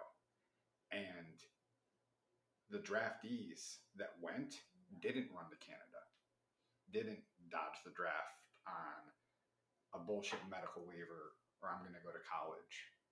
They served their country and they got shit on when they came home. And they fought and they fought and fought and fought. And a lot of the benefits and a lot of the things that are available for our generation are directly because of them. They didn't exist before those guys. So, yes, veterans get exploited. You know, you go to a place like Mission Barbecue and it's got a bunch of veteran stuff all over the wall. And a company like Mission Barbecue, I do think that they really care about veterans. They do donate money and all of that stuff. But at the same time, are they doing that for face value? You know, Yeah, I mean, the question could be asked. Yeah. oh, motive can always be questioned, but that's my question would be, Mike, coming back, reacclimating to everything. What was it like for you? Shit show. You know, when I went to Fallujah in 05, we were letting people back into the city. We were doing all the retinal scans, fingerprints, and everything. Few skirmishes here and there, more of a police action, not really that bad. Few hairy moments, no big deal. Ramadi on the following deployment in uh, 06, that was that was what I refer to as the fun deployment. Um, you know, everything that us grunts get trained to do, that's where we implemented it all. Also, when you give grunts like 0311s, basic rifleman, C4, and det cord, um, we're not quite sure what the proper amounts of each of those are. So we tend to go a little overboard when we're trying to, you know, get rid of things like palm trees. Um, it's a lot of fun, but uh, you know, one of the things that the military, especially the Marine Corps, does really well is they teach you how to do your job. Now, in the infantry, they teach you how to shoot, move, and communicate. Shooting, moving, and communicate also means destroying and doing whatever means necessary to take the objective. What the Marine Corps is very, very horrible at doing is teaching you how to deal with all of the repercussions of that. You know, while we're doing everything, your mind's constantly going, just constantly. You don't have time to process anything. You don't have time to think about what's going on. You come home and you've gone from, you know, constantly moving thousand miles an hour. Now everything is moving at five miles an hour. Such a slow pace when you come home. You don't have to be here and be there and just you know, worry about all your boots getting where they need to go and everything turned in. You're just like, oh, I have to get up and go to work and do this mind numbing job of taking this part and putting it in this part and moving it along. So it allows all of those things to start creeping back up. Plus, what's normal in the military, or can Is- be excused, is not normal in drastic behavior in normal life. Yeah. Um, you know, so it, it started screwing with me a little bit. You know, I tried shutting certain emotions off, and what I ended up doing was shutting all emotions off. Um, I turned into a bit of a hermit, not completely, but a little bit. Um, but I just turned into like this emotionless rock. Didn't never let anything bother me. Um, but it ended up pretty much causing my divorce. Um, her and I are better friends now than we were then with the issues, but uh, it caused a lot of issues for a lot of years. Um, I had a Vietnam Marine who kind of took me under his wing and was like, "Hey, we're gonna get you out of the house. We're gonna get you doing things." You know, he took me out to events that they were doing with this foundation. He got me introduced to other people that I hang out with. He's the reason that I have the motorcycle that I have now. Um, of why I purchased that particular model. Um, you know, he got me back out and living life again. Introduced me to the right people who taught me the right things I needed to start, you know, reacclimating back to normal life. And now, with what we do at work, that's what we try and help people with. If we can get them the benefits that they're supposed to have and make their life a little bit easier, it's one less thing that they have to worry about. Take away the things they have to worry about, it makes life a little bit easier so they can start focusing on what they need to to reintegrate back in. And your homecoming is both a uh, an example of something good happening and something bad happening. So you came home and a service officer got in touch with you and filed a claim. And you didn't know any better at the time at the VA. Totally fucked your claim. Oh, totally. And Yeah. it took what ten years, and you, you personally, having to get involved as a service officer to know how to like properly adjudicate your claim. I filed my original claim and I got home in 2000, June of 08. He filed it right in June of 08 when I came home. Uh, rated in January of 09. My claim didn't get looked at again until 20, sometime in 2015. Um, and when I started, we, Bill and I both started looking at it at that point. We're like, wow, so much of this was just wrong. Half-assed, yeah. Um, But it's, it's what I'm saying is it's, it's a story for success because someone engaged you when you came home. Yes. So at the start of the Iraq War, at least, no one knew what the fuck to do with us. You know, we got discharged, and I remember coming home and feeling so alone because there wasn't another veteran for me to talk to to relate to what I had just experienced. And it took me from 2004 when I got discharged to 2011 to seek treatment, to get to, to file for benefits for injuries that I've been suffering for years from. Um, and that is somewhere I think that we've actually been improving with veterans help is actually engaging veterans like, okay, you need to be filing a claim. And that to me is what's important about what we do is engaging that veteran that's first getting out and feeling lost. because I don't care if you were a cook or if you were a Green Beret, military culture is different than civilian culture. There is a culture shock. It may be different for a cook than for a Green Beret, and it damn well should be.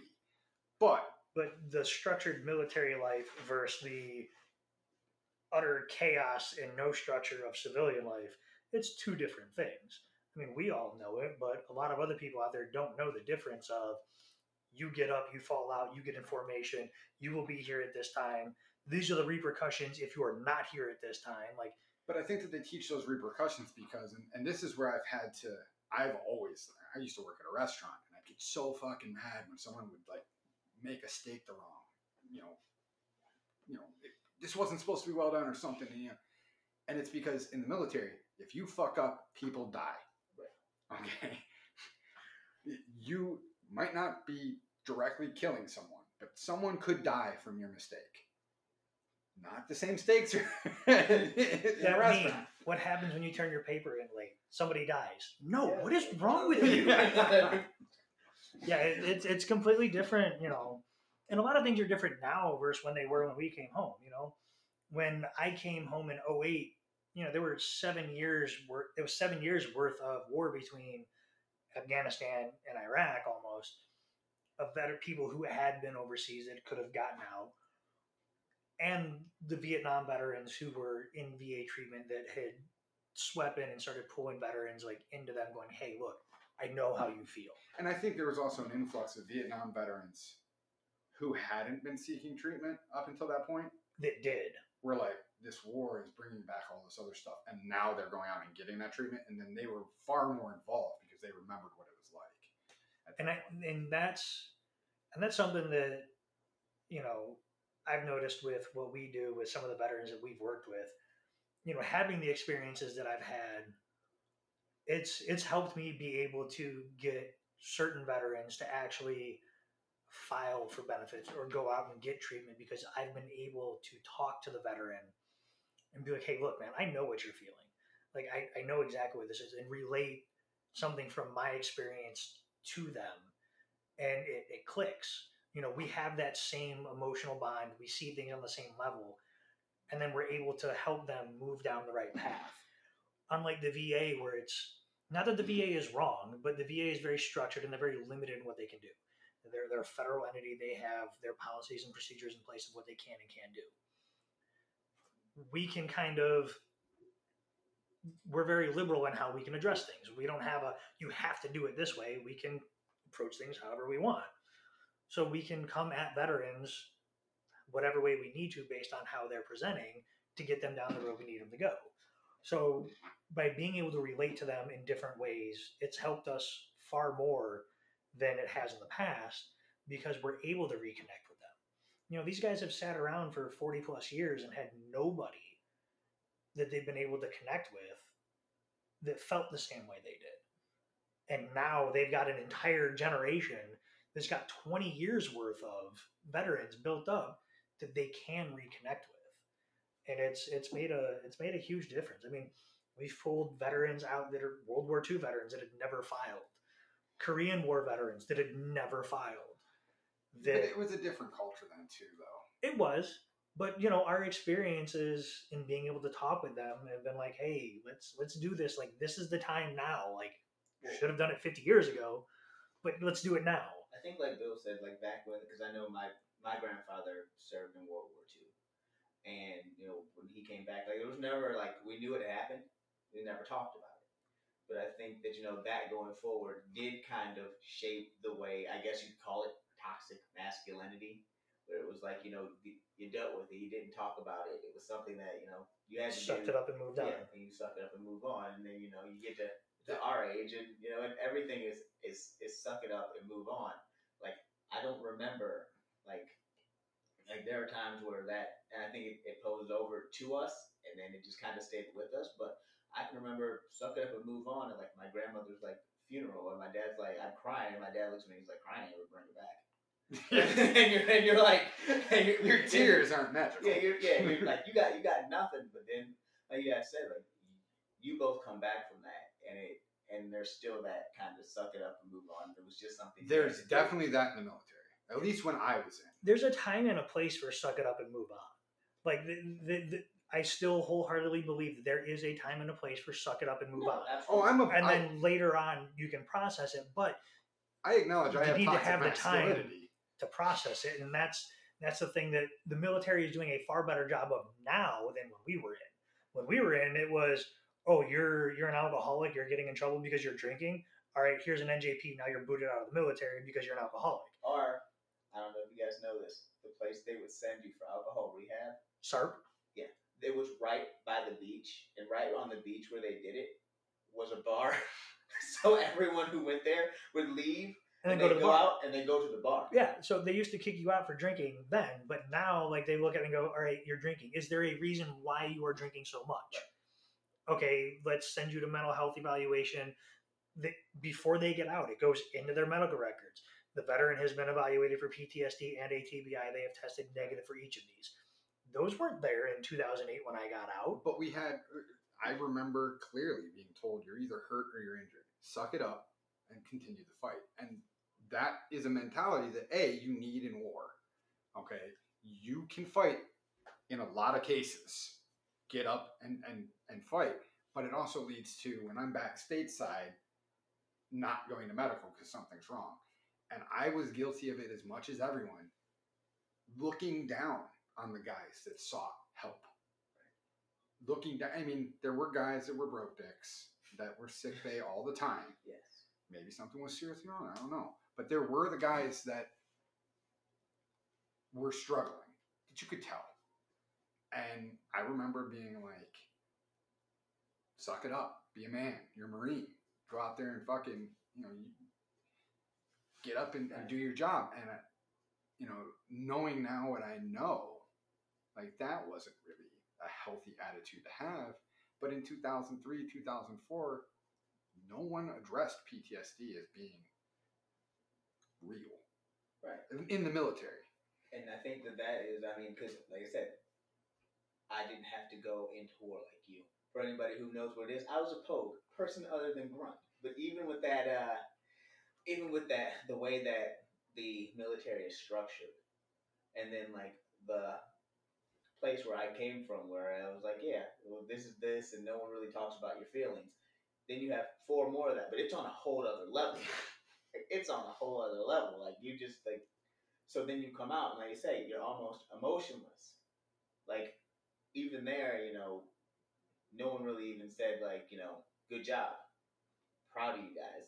And then, you know, for me, with my dad, it was like I never heard that. I did not hear my dad say he was proud of me until like 35. And if I you think it's needed- just because I took him out for dinner on my birthday and he was just happy that I paid for it. But like, But if, if you needed that type of validation in the military, you got accused of like seeking awards, Right. of being a medal chaser. And if you like and generally, if you heard your your higher ups go, "Good job, guys, way to go!" Like keep it up. You you generally like, okay, what is a, something bad is about to happen? Like they're about to give us the big green weenie with no lube and no reach around. Like we we are not getting a pizza party at the end of this. Like Yeah. what is up? Yeah, like oh well, good. You guys did such a job, such an awesome job. Hey, just just just line Eight up more for this, miles. yeah, Eight more yeah, miles. Line up for this ten mile Indian run. Yeah. Like, what? Yeah, we did a good job. Compliments we're just gonna run up generally and do a good job. Preceded something bad. But like I the CEO it, would come out and tell you good job. He'd walk away and gunny rip into you. Yeah. like so I look at it as you know when you when you get out and you have those things, it's like after never having that validation, I know for a while, like looking at myself, like I was just depressed, like just within myself, and it took a long time for me to like kind of just like figure it out. Like you know, this is what it was, and I never really stopped to talk to anybody. I never seeked therapy, but I realized, you know, there were times where like I was super happy, and there were times when I was sad for no apparent reason. And before I would go, would just get over it. And then you're like, okay, this is this is what this is. But I also know that like it it did it affected uh, my relationship. It affected my relationship with my wife and my kids. And like you know, at points there were times where I probably should have told my kids, hey, good job, I'm proud of you. But then in my mind, because of that structure, it was like, well, this is what you're supposed to be doing anyway. Like why? the- like, why This is what you're supposed to be doing anyway. Like, oh look, I got an A on this test. Congratulations, you did what you were supposed to do. I went to work Do you want today, a kiddo. Do you want a cookie? Like, and they're like, yeah. I'm like, and I'm like, you know, fuck this cookie, and fuck you, and go away. Just do what you want to do. Now you want to get rewarded for it, and then you look back and you're like, boy, I probably She you a hug pageant and told you. Yeah, it's weird. Like you know, you you didn't do anything to seek awards. You didn't do anything to seek recognition. And then when somebody's like, "Oh, hey, great job," you're like, oh, "What?" Like What did I do wrong? you don't you don't know how to react to it. Like I I hate when people are like, "Hey, great job! You did really good with that." I'm like, why are you? Comp- I hate it because I can see everywhere that I didn't do good. Yes, Right. and it's like like I'm super critical of No, no, myself. that is you, you see thing. this, but you didn't see all of this. Right, and I think that that is that is another one of those things where it's like that is definitely that military structure where you're like you're so critical of yourself, and somebody's like, "Oh, you did an awesome job on this like PowerPoint presentation." Like- you're like, "Really?" Because the transition right here, one one minute and one second over, it could have been better. I should have chose diamonds instead of a instead of a blank screen into a regular screen. I mean, don't get me wrong. Like in, in the workplace and stuff like that, like you know, your your bosses and stuff like that should have that positive reinforcement for their employees. Like when they do do great things, do do great things. When your employees do great things, like there should be that. You should remind them that they are doing a great job because when you don't have that kind of positive reinforcement, it becomes that mind-numbing thing where they're just doing the same thing over again. They're like, "Why am I doing this?" And then they begin to wonder, like, "Was this what I really want to do?" So you, you have to have that kind of positive reinforcement in the workplace, definitely.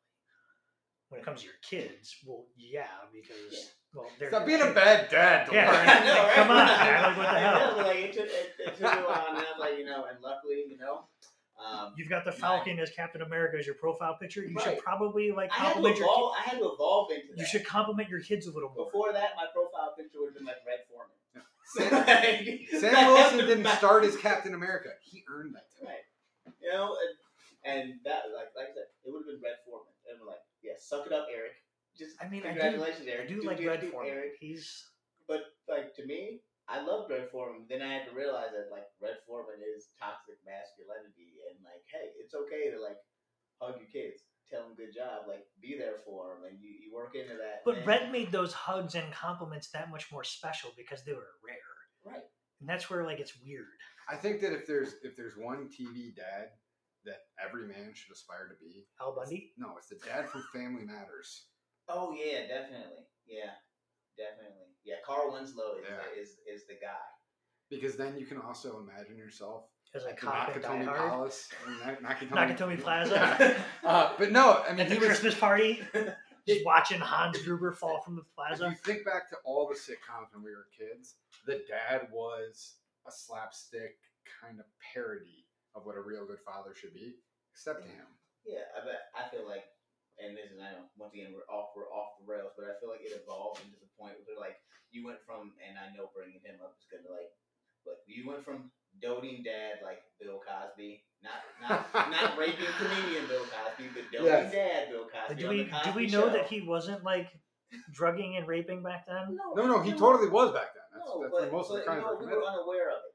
So back when we were unaware, and he was just the doting dad who wanted Theo to learn that hey, if you're gonna you know live in my house, This is how you really do it. Yeah, but like, bef- no, before we knew the like after takes, he was like, This is hey, how you go mix back- the drinks. To where they don't see the powder. Jello pudding pops and then the, the ladies, and they're gonna touch the ladies because the ladies are gonna be asleep, and you can do what you want, and you got your Jello pudding pops, and everything's great. Pudding And pop. but then it was Bill talking to Malcolm Jamal Warner. We're talking about Mr. Cosby talking to Theo, where he was like, you know, doting dad, where his, you know, he's a he's a doctor, his wife's a, a But psychiatrist. it was so unrealistic. Like my house wasn't a doctor. My house was a working class person. For I, I think yes, unrealistic, but I mean, and this is this is me looking at, at it from a culture point. Was up until then, you as an African American, you really didn't have any like really anything to aspire to because before him, like you had the dad from Good Times who was like hardworking, but also like there were several times where like he just wanted to beat up JJ Walker. you had and the Jeffersons, but he you had was him, kind of a and you had him who was just and for me George Jefferson was just like he was a he was a racist. He was an angry black racist. And then like he was just trying to throw the fact that he was successful in spite of white people in their face. So like it was don't get me wrong, it was funny.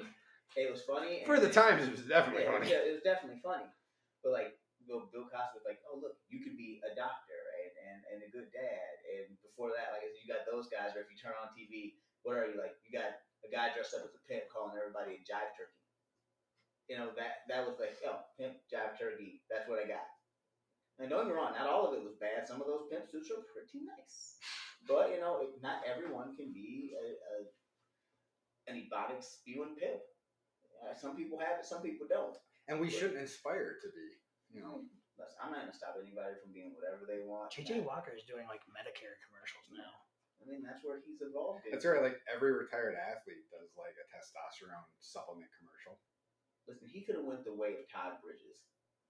I don't know who that is. That's the So- older brother on Diff'rent Strokes, the one who ended up like getting in like addicted to stuff really bad, and then the the older sister who became a porn star and then OD'd. And it- Could have went the way of the Red Power Ranger. Wasn't it the red one? Was it the Red? I thought it was the. Blue, I think it was the no, red one. It was the blue red one. still. You're colorblind, so you don't know which one it was. Didn't one of them become a murderer? yeah, I think it was the red one. no, the red. No, the original. I think the red Power one was the one that five- stabbed the dude with. I think it was the second Red Ranger. Was the guy who stabbed somebody because the the original one he still hangs out with the Black Ranger and that's basically all of his Instagram posts. Like Okay, these two. So it hang was out. it was the second red one that like his roommate is who he stabbed. right. Have you ever seen that uh, comedy skit about how Zordon's black or Zordon's racist? Yes. You will be the Yellow Ranger. Why am I yellow? Because I'm an Asian. Why do I gotta be Mr. Pink? Like, but no, I mean, uh, don't get me wrong. The red, the original Red Ranger went through his own The original of like, Pink Ranger. of like mental, Yes. like he had, he had some mental struggles because I mean, if you if you look at it from my perspective, that dude was he thought it was, everything was going well. He was building a, a great uh, rapport with Kimberly. It looked like they were going to be together. Here comes the Green Ranger. Here comes David, and he can do all the cool kicks. And not to mention, there is an episode, one of my favorite ones. You know, you got a guy, it's Green Ranger. He got the suit, and he- dragon. yeah. Yeah. he got the drag. He got his own Zord. I mean, it's like you know, you pull up to a guy and you're in your, your car, you're feeling good. He pulls up in like a Maserati, and he takes your girlfriend, and then You're in your rental episode- car. Yeah, and you're in a Maserati with all five of your friends because all five of your friends bought this car, so it's everybody's car. And not to mention, in the end, calling a five person car, that time that David, as the Green Ranger, jumped into that Maserati, beat the crap out of all the Power Rangers, tossed them out of their own Zord, and then jumped down and then gave them the business again on the ground. Like, and then she just, I mean, in a, he literally slaps Trini across the face in that episode when he breaks into the Zord. She's the first one, and if you go back and watch, he just slaps her, and he backhands Kimberly, but somehow magically Kimberly falls in love with him. Well, he did get- masculinity. He did get that snazzy white uniform too, though. I With did. The dragon theme or not? Yeah. Uh, tiger theme. Yeah, and then exactly, and then finally he joins the group. But everybody knows he's the strongest. He's already got his own Zord. He's got a cool flute, so he can now he can already play an instrument. He does all the cool moves, and then guess what? While you're all stuck doing the same thing, now Zordon's upgraded him to an all white costume, so he looks super super nice.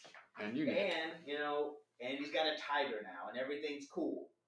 Plus, his outfits always had the shoulder shoulder pauldrons. Right. And, And uh, he's got shoulder pads. You're taking hits to the shoulder. You're taking a beating. Like they hit him on the shoulder, not so bad. Gets him with a really cool spin kick. And in the '90s, it was the whole like long-haired ponytail thing for the dudes. So Right. he actually had hair.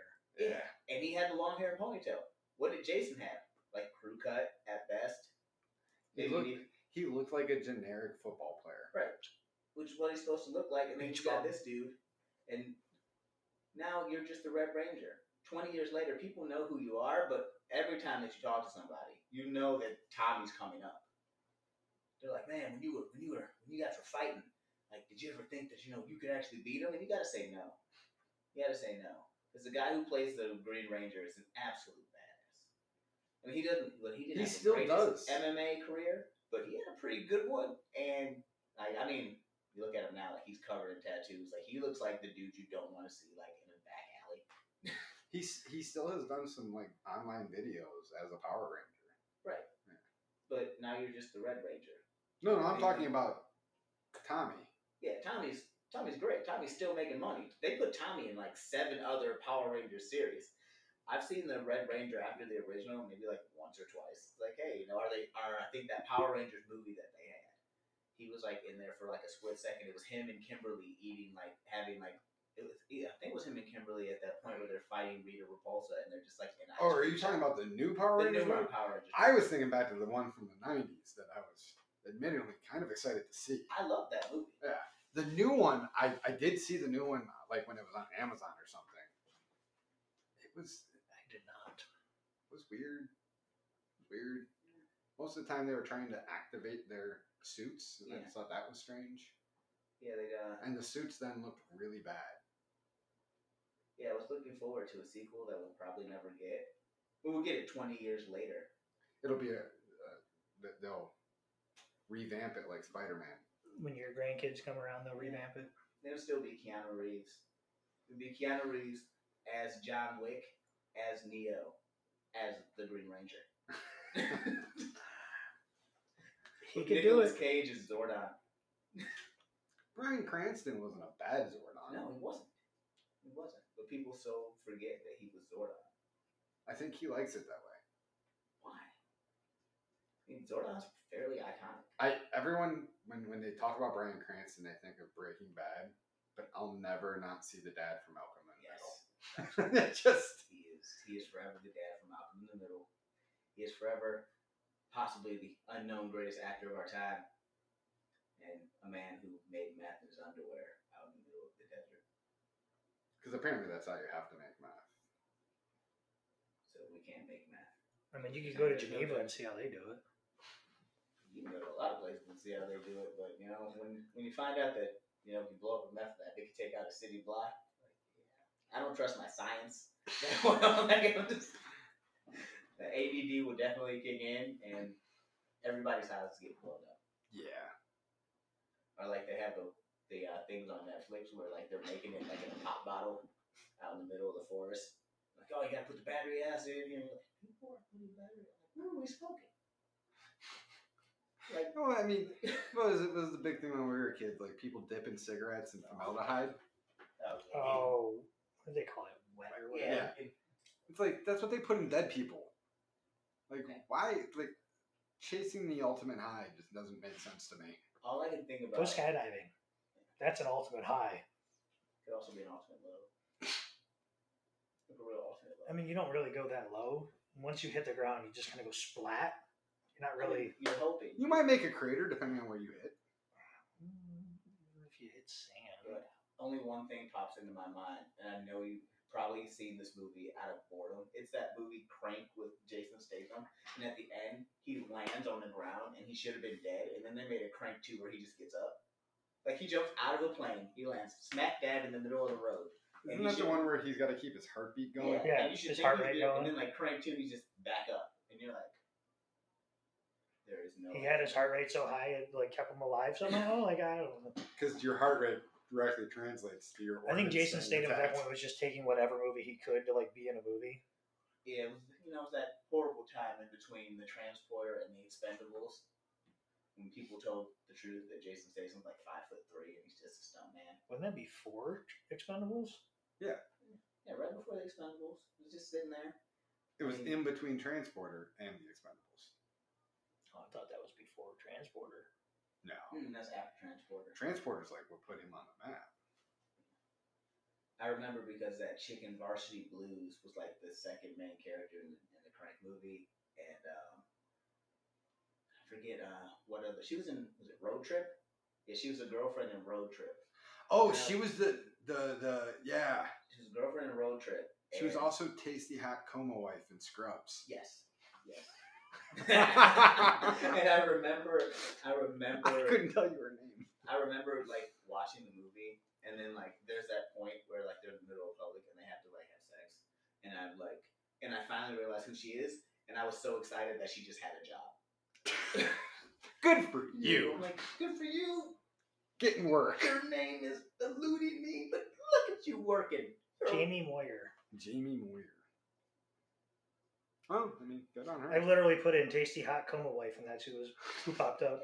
Well, is that her name in the show or? No, her name was uh was her name Jamie? I could have swore her real name's like Amy something. Oh well. Who cares? But, Because I she mean, had an actual name in the show. I'm pretty sure no Amy ever- Smart. Yeah, Amy Smart. I'm pretty sure that like anybody just walks up to her and they're like either they're like, yeah, it's John Moxon's girlfriend from Varsity Blues, or you're the girl that banged up for all those people in Crank, or you're tasty hot coma wife. and, you know, you just deal with it. Hey, she at least had a career. Now she can make money doing those uh, cameo things for for money, where you, you videotape yourself Right. doing a personalized message. I feel like we could make money doing a cameo. I mean, who's to say? Like, if you're broke, because some of those are fairly expensive. I looked at them because uh, my wife loves uh, Shemar Moore, and I was like, I'll get her a Shemar Moore cameo. Looked at it, the fuck I will. I. I was like, we could do a lot more than just you know Shemar Moore. But I'm like, you know, what if I'm like a five dollar cameo? Like, sure, they don't know me, but I'm just like, hey man, happy birthday, bro. Good job. Good job staying alive another year. You did it. Shout out from me. They have that that sh- uh, website Fiverr that that that YouTube guy got in all the trouble for because he's paying people five bucks to do a bunch of racist shit in Africa. Only for five dollars. Well, they're in Africa. Five dollars might be a lot there. I don't know what the exchange rate is. well, by the next time you guys come on the show, we should probably look up the exchange rate For Africa, dollars. I mean, I'm not going there to do racist stuff, but I mean, like, that's some jackass type stuff. I don't know. I think Fiverr might have changed their policies after that. It made kind of international news. Anything, okay, anything in Af- Africa that's not racist or has to do with hippos, because hippos are dangerous, horrible, crazy animals unless they're. You don't want to try and ride a hippo? I don't want to go near. Do you know that crocodiles ride hippos? Like they live almost symbiotically, but a hippo will snatch up or a crocodile if it wants to. I mean, if I can get a picture of a crocodile riding a hippo, that would be pretty badass. I'm, I'm gonna find one and send it to you. No, no, no. But I mean, like, we go Yeah, I want to No. see it. and then get like I an don't want to actual, be like, anywhere near a hippopotamus outside of some type of enclosure Oh no, I do. because they are in, they Fast kill like and 500 vicious. people a year. They're, Well, the they're dead. fast and vicious, and then you have people at, who are going on safaris, and you see the hippo at the zoo, or like the the hippo from uh, what's the Dis- Fantasia, and that's what you're thinking. Oh, look at this hippo. Like, They're the deadliest animal in Africa. It's not about. There's no ballerina hippo. You're not Hmm. getting close enough to that hippo to go. Oh my God! Look at you, who's the hippo, and he's gonna eat you, and it's probably gonna catch your family, and it's gonna eat them, and it's gonna go back to staying in the water, and it's gonna act as if And then it's gonna shit you out happened. in the water Right. because hippos. it ate you. And you know what? You guys can make millions off of my YouTube video. I don't wanna think that's how that. YouTube works. I don't think they'll let us put that on there. We'll have to start a whole other thing for that. Mm, I don't know. I'm sure you could make money off something. You can put it on World Star. Oh, we could. Is that still a thing? We could. We probably throw it up on Pornhub. I don't LimeWire know still what- out there? like, I don't know what category it's going to be under, but somebody's going to watch it. Frostwire? Snuff. Snuff films. Hopefully, no one's doing anything else with it. But you know, as long as it's it's making money and we can build Mike a monument. But in the monument, it'll look like he's going to kill the hippo instead of you know the truth where he was massacred by the hippo. It'll be him riding a hippo with a crocodile, like a whole new world from fucking Aladdin. Just me, me holding the crocodile like this on top of a hippo. Like, Right. I was thinking like you on the top of the hippo, holding the crocodile by the tail. I don't know. I'm thinking like spin it around like a terrible No, like- I'm, I'm riding the hippo and then I'm just like holding the crocodile like I'm presenting it. Look at this. Yeah. like Simba. Like from Simba. the- And I- we've looped back to uh, Black Panther. There you go. There you go. Here, you know what? So it's only taken two hours to loop back to cool. He's Black riding Panther. the hippo. He's holding. He's holding the crocodile, and holding on to him like he's holding on the back of a, ma- a motorcycle. It's T'Challa. They're on a wild ride through the jungle. I don't know about having a dude holding onto the back of me. I'm not cool with that. But the it's the Black Panther. You're helping him. You're helping him get through the. Why does the Black Panther need me? I would need the Black Because you Panther. wouldn't tamed I? the hippopotamus. hippo. You bought. We're, But we're, He's the talking- Black Panther. Doesn't matter. We're talking about Black Panther like full gear. He's not a And- god. We're talking about you wearing what you are, what you're wearing right now, and you just walk up and just tame this hippo and snatched up a crocodile. But understanding that crocodiles are like five times bigger than alligators, but here now you're holding this 16 foot thing, and he's like, oh my god. I mean, at that Depends on the point, crocodile, I think. at that point, you might. We didn't establish what size crocodile it was. It could have been like a baby croc. Why would I put you on a baby? I'm put, like this thing's huge, It's gonna look like it's weighing you down. right? Like you're just holding. Like my arms just like. Uh, If you just, and it's still alive too. In my in my mind, this thing is still alive, and it's like the greatest thing you've ever seen. He's holding on to you because guess what? By the end of this, he's gonna have me built like Stallone, holding this freaking. No, thing. you're just built like you are, and this is just amazing. Dad bod and all. You know, hey, dad bods are. You said dad bods are in. He'll not- make it so your arms are shivering underneath the weight. But you're just doing all these things because guess what?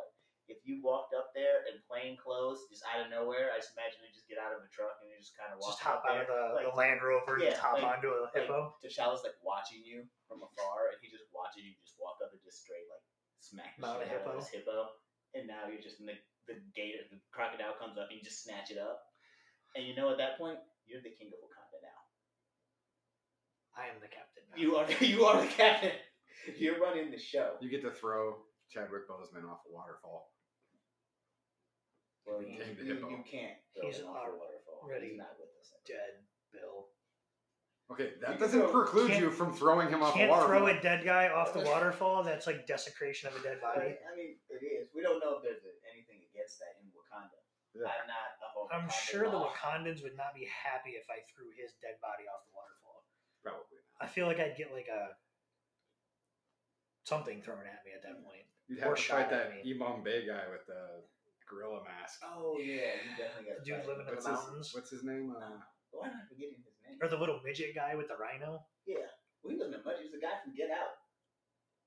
I mean, he looks He's like a midget British. compared to everybody else. when when you hear him talk like in real life, it's well, if crazy. you're, if you're like me with an overactive imagination, you just assume that all movies are intertwined. So in my mind, the guy from Get Out had a, such a horrible experience that he left and went to Wakanda and tamed rhinos, and that's where he's like living out the rest of his life. But also, anytime that he sees somebody with like a teacup and a spoon, he is absolutely freaking out. We should. I mean, I can't believe they're in Africa and they have war rhinos, but not war elephants. It's been established that war elephants actually work. War rhinos, not really a thing. Well, I mean, if you've got a bunch of people hanging out with the guy from Get Out, who needs that? You just send all those fuckers to the sunken place. you hit that thing, everything stops. Everybody's in the sunken place. They're just done. That's how I look at it. But you know, good for him. But you can be the king of Wakanda if you really, really try. Also, um, when Black Panther Two comes out, I can't. I hope that that place that sells the dashikis at Richmond Mall like I hope it finds another spot like Menor Mall or somewhere because you weren't with us, but we were walking around the mall before it starts. There's a guy in a store. He's got a dashiki on. He's selling everyone all this stuff because they're going to see Black Panther. The store closes. He's going to see it, and he takes off the dashiki, and he's got on like a full red and white Adidas tracksuit. Everything that was African about him changed at that moment. He's like, "Yeah, you got this, you got this dashiki," and then he turns it off, and like he's just like literally takes out his phone. He's like, "Yeah, man, I'm about to go see this Black Panther dog." And me and Bill are just standing there. And thank God the kids didn't ask any questions about this because I don't know how to explain how this man has just flipped the script. Sure, I just met you guys there, didn't I? Yeah, Yeah, you really did miss out on that guy. He's the greatest. it was a, it was a unique uh, experience. But with that being said, thank you both for joining me for my first episode. I think that uh, if you don't know that you're watching coaching or listening to coaching sessions right now, um, I don't know what you clicked on or what you thought you clicked on, but I hope that you were thoroughly entertained and you uh, you learned some things here. And um, maybe we made you mad with some of our stuff, maybe we didn't. But uh, you can always hit me up on an email at coaching sessions underscore live or the coaching sessions Facebook or Instagram page and let it be known that you're angry that I have now made a white gentleman the king of Wakanda. But I really, really feel as though like he did quite a bit. I'm a little brown. He's got a tan today, so yeah. He's not full white. He's he's Polynesian. I see, yeah, there you go. Either way, but My you people also- through spears were Right. good. and and you can't be angry because then you'd be judging. And I want you know we want everybody to be in a place where they can be as successful as they want to be. Or judge me. I don't care. Yeah. He's gonna be the king of Wakanda. Yeah, I'm the king of is he? Wakanda. What do I care? Off with his head. Right. But he's got spears that can stop tanks. What does he care? But uh, you know, hopefully in that um, Bill does not show up as Killmonger. That'd be a lot of work to cut myself all those times. I thought they were just like. I thought he just used like a They were penis bump and just kept doing this until like he just brands, scars. It It, was it was some type of scar body model. They looked like Yeah. brands, would just be uh, burned on. Still would not be fun. No, like maybe something simpler, like some cuts, like a That wouldn't be fun either. Why not just girl. tattoos? like a, a tattoo like a one and a two for how many kills you get. Like that's a lot.